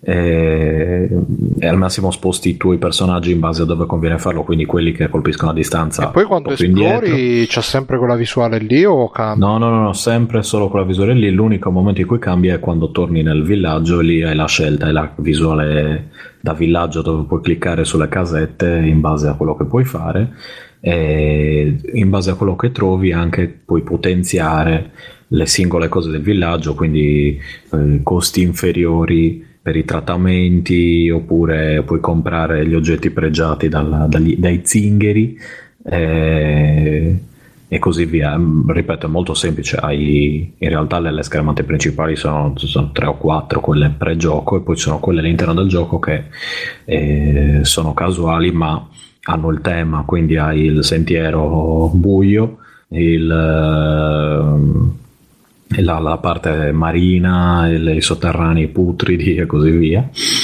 E, ma appunto in tutto ciò l'atmosfera è sempre estremamente, cioè non è un gioco allegro, mettiamola così. Abbiamo parlato tutto il tempo di Mario, Zelda, scordatelo, cioè proprio è un gioco super depressivo con le, i tuoi personaggi che impazziscono, non ti ci devi affezionare e, e così via. Però bello, interessante, e le partite non sono lunghissime, cioè in facendo una, il percorso lungo, all'inizio quello corto forse se ne va via in quindici minuti, eh, quello lungo magari in venti venticinque, insomma sono cose abbastanza gestibili come, come durata. Eh, e niente, tutto qua, Darkest Dungeon. Passiamo alla... Passo la palla, Mirko ha già parlato, tu hai già parlato Simone? No. No, allora a te. Allora, io c'ho...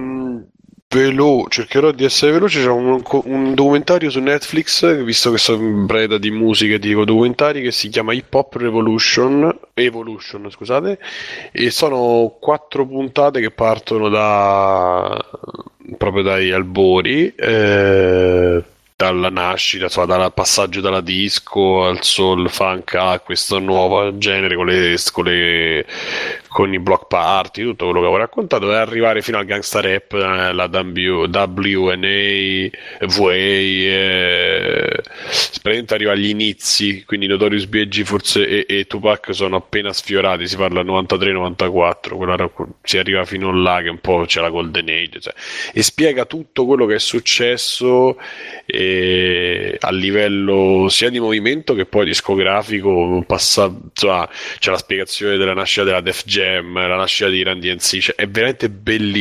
C'è cioè, Rick Rubin, viene spiegata anche la figura un po' di Rick Rubin, che io avevo un po' so- sottovalutato, invece eh, è una roba, è uno di quelli che ha segnato pure un po' la musica pop, comunque la musica hip hop anche, cioè è, è bellissimo veramente. Netflix su queste cose non so se trova, se li produce, nel senso che trova proprio gente che gli offre questi prodotti, o non lo so come, come li trovano, ma tirano fuori delle cose sempre di altissima fattura, altissima qualità, molto bello. Eh, quindi ve lo straconsiglio, sempre su Netflix. Bruno, che avevo segnato non mi ricordo, aspetta che lo vado, sì, uh, un secondo che ci vado a guardare, a cercare, perché avevo segnato un'altra cosa. Sherlock e hip hop e basta. Ok, eh, Sherlock l'ho, l'ho parlo, ne ho parlato cioè, con, uh, con Alessio, poi appunto avremmo dovuto vederlo un po' tutti, quindi è inutile mettersi mettersi lì, quindi basta, che più tardi passa palla a Bruno. Ok, uh, io stavo guardando un attimo le ultime robe che ho messo, giochi non ce ne sono mi sa, quindi così vi parlo, vi consiglio, anche se uh, credo che molti di quelli che ci seguono l'hanno già visto, visto che me l'ho segnata la quarta serie di JoJo, che è finita da un paio di settimane, credo che sia finita due o tre settimane, finita a dicembre, quindi adesso la trovate gratis su Crunchyroll o anche su ViviVid, però a me su Crunchyroll, se volete la mia super traduzione del sottoscritto con uh, tutti, perché quella traduzione fatta da me c'ha tutti i dettagli, le cose che gli altri non capiscono. Posso certificarlo, visto che ho visto un po' di episodi, ero iscritto a Crunchyroll fondamentalmente perché c'era Bruno. Bravo. Quindi posso confermare che la traduzione di Bruno è qualità oro.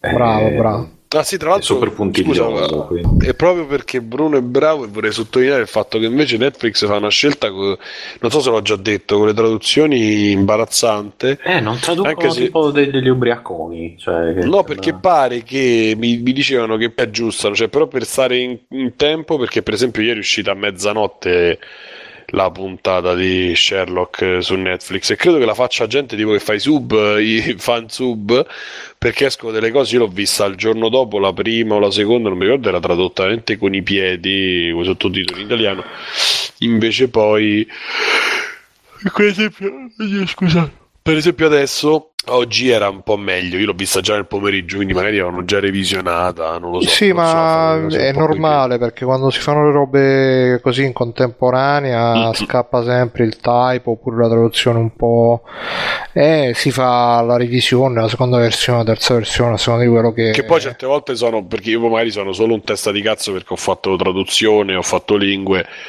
e quindi magari certe volte mi dà sul cazzo vedere come adattano, no? Ci sono dei pezzi che poi sì, adattano, sì, magari, sì, perché poi magari con, personale. Con gli anime che è giapponese, quindi non capisci e eh, ci stai, mentre con l'inglese che magari lo capisci un po' ti, ti suona male, ti stona. Comunque no, scusa, vabbè, a parte no, figurati, a parte la mia traduzione, cioè se volete vedete anche su ViviVid, su ViviVid c'è il vantaggio svantaggio, cioè il vantaggio che hanno messo i nomi originali degli stand, perché eh, coso là Araki dà tutti i nomi di gruppi, e quindi per motivi di copyright Crunchyroll li ha modificati, quindi su Crunchyroll ci stanno, eh, vabbè.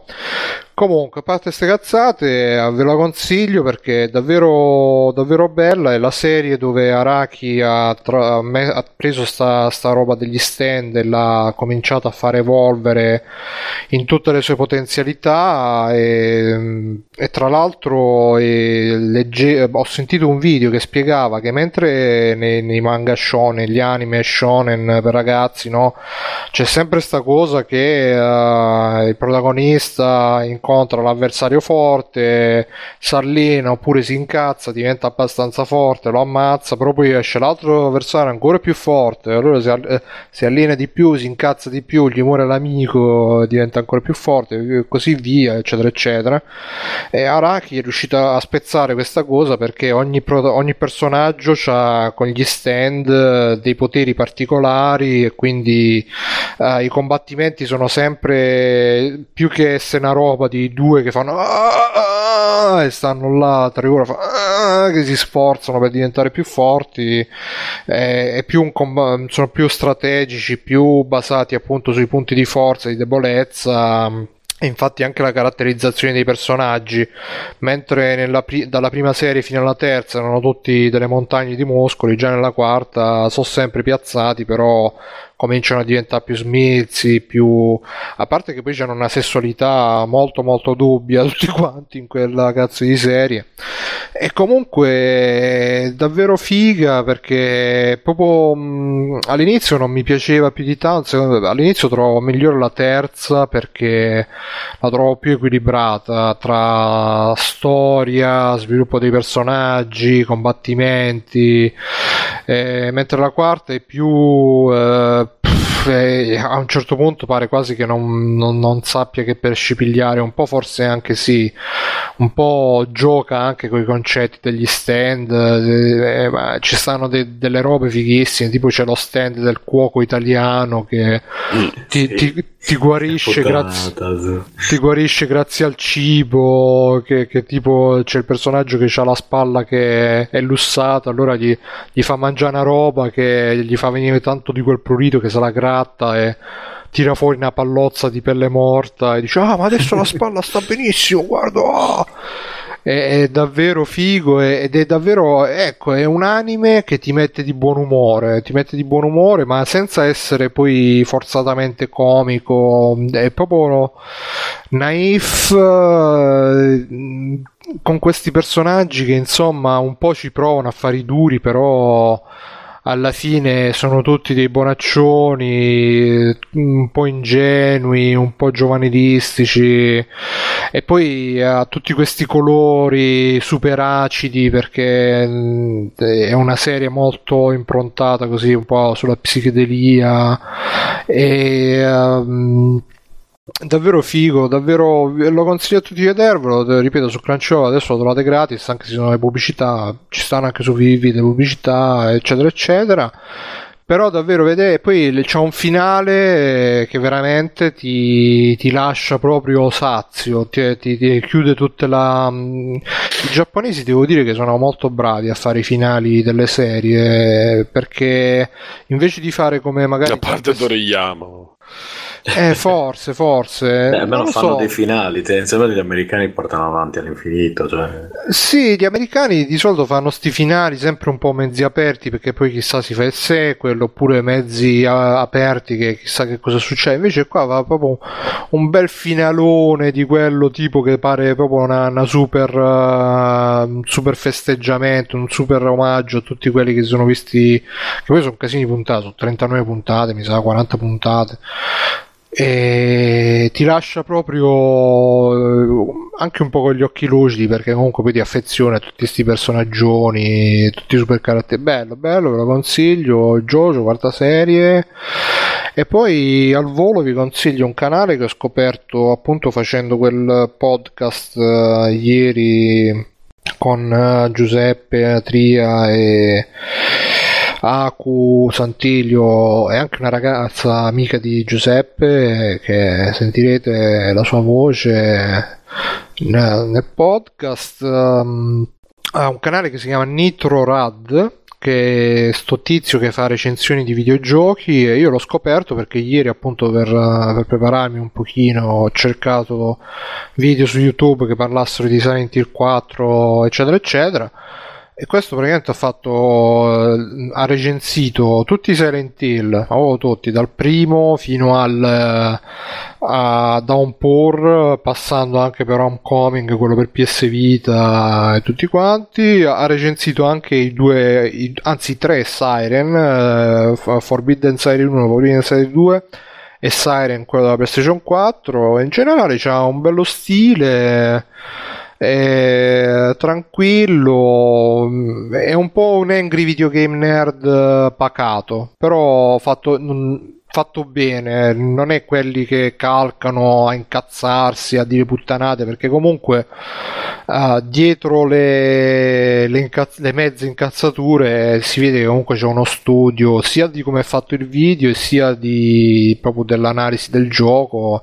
E tipo per esempio ha rivalutato anche Silent Hill Downpour, che tutti quanti l'hanno, l'hanno cacato, invece lui ci ha trovato del buono, e secondo me mh, è giusto quello che ha detto lui, quindi Nitro Rad si chiama e basta.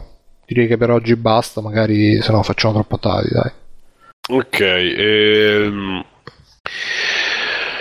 allora andiamo in chiusura. Questa è stata la puntata centoventisette di Free Playing. Oggi era lunedì sedici, adesso siamo domenica diciassette di gennaio del duemiladiciassette. Il ricord- tempo che torna indietro. Che torna indietro, ricordatevi freeplaying punto it, dove trovate tutte le cosette a cui potete, eh, con cui potete raggiungerci, aiutarci e comunicarci.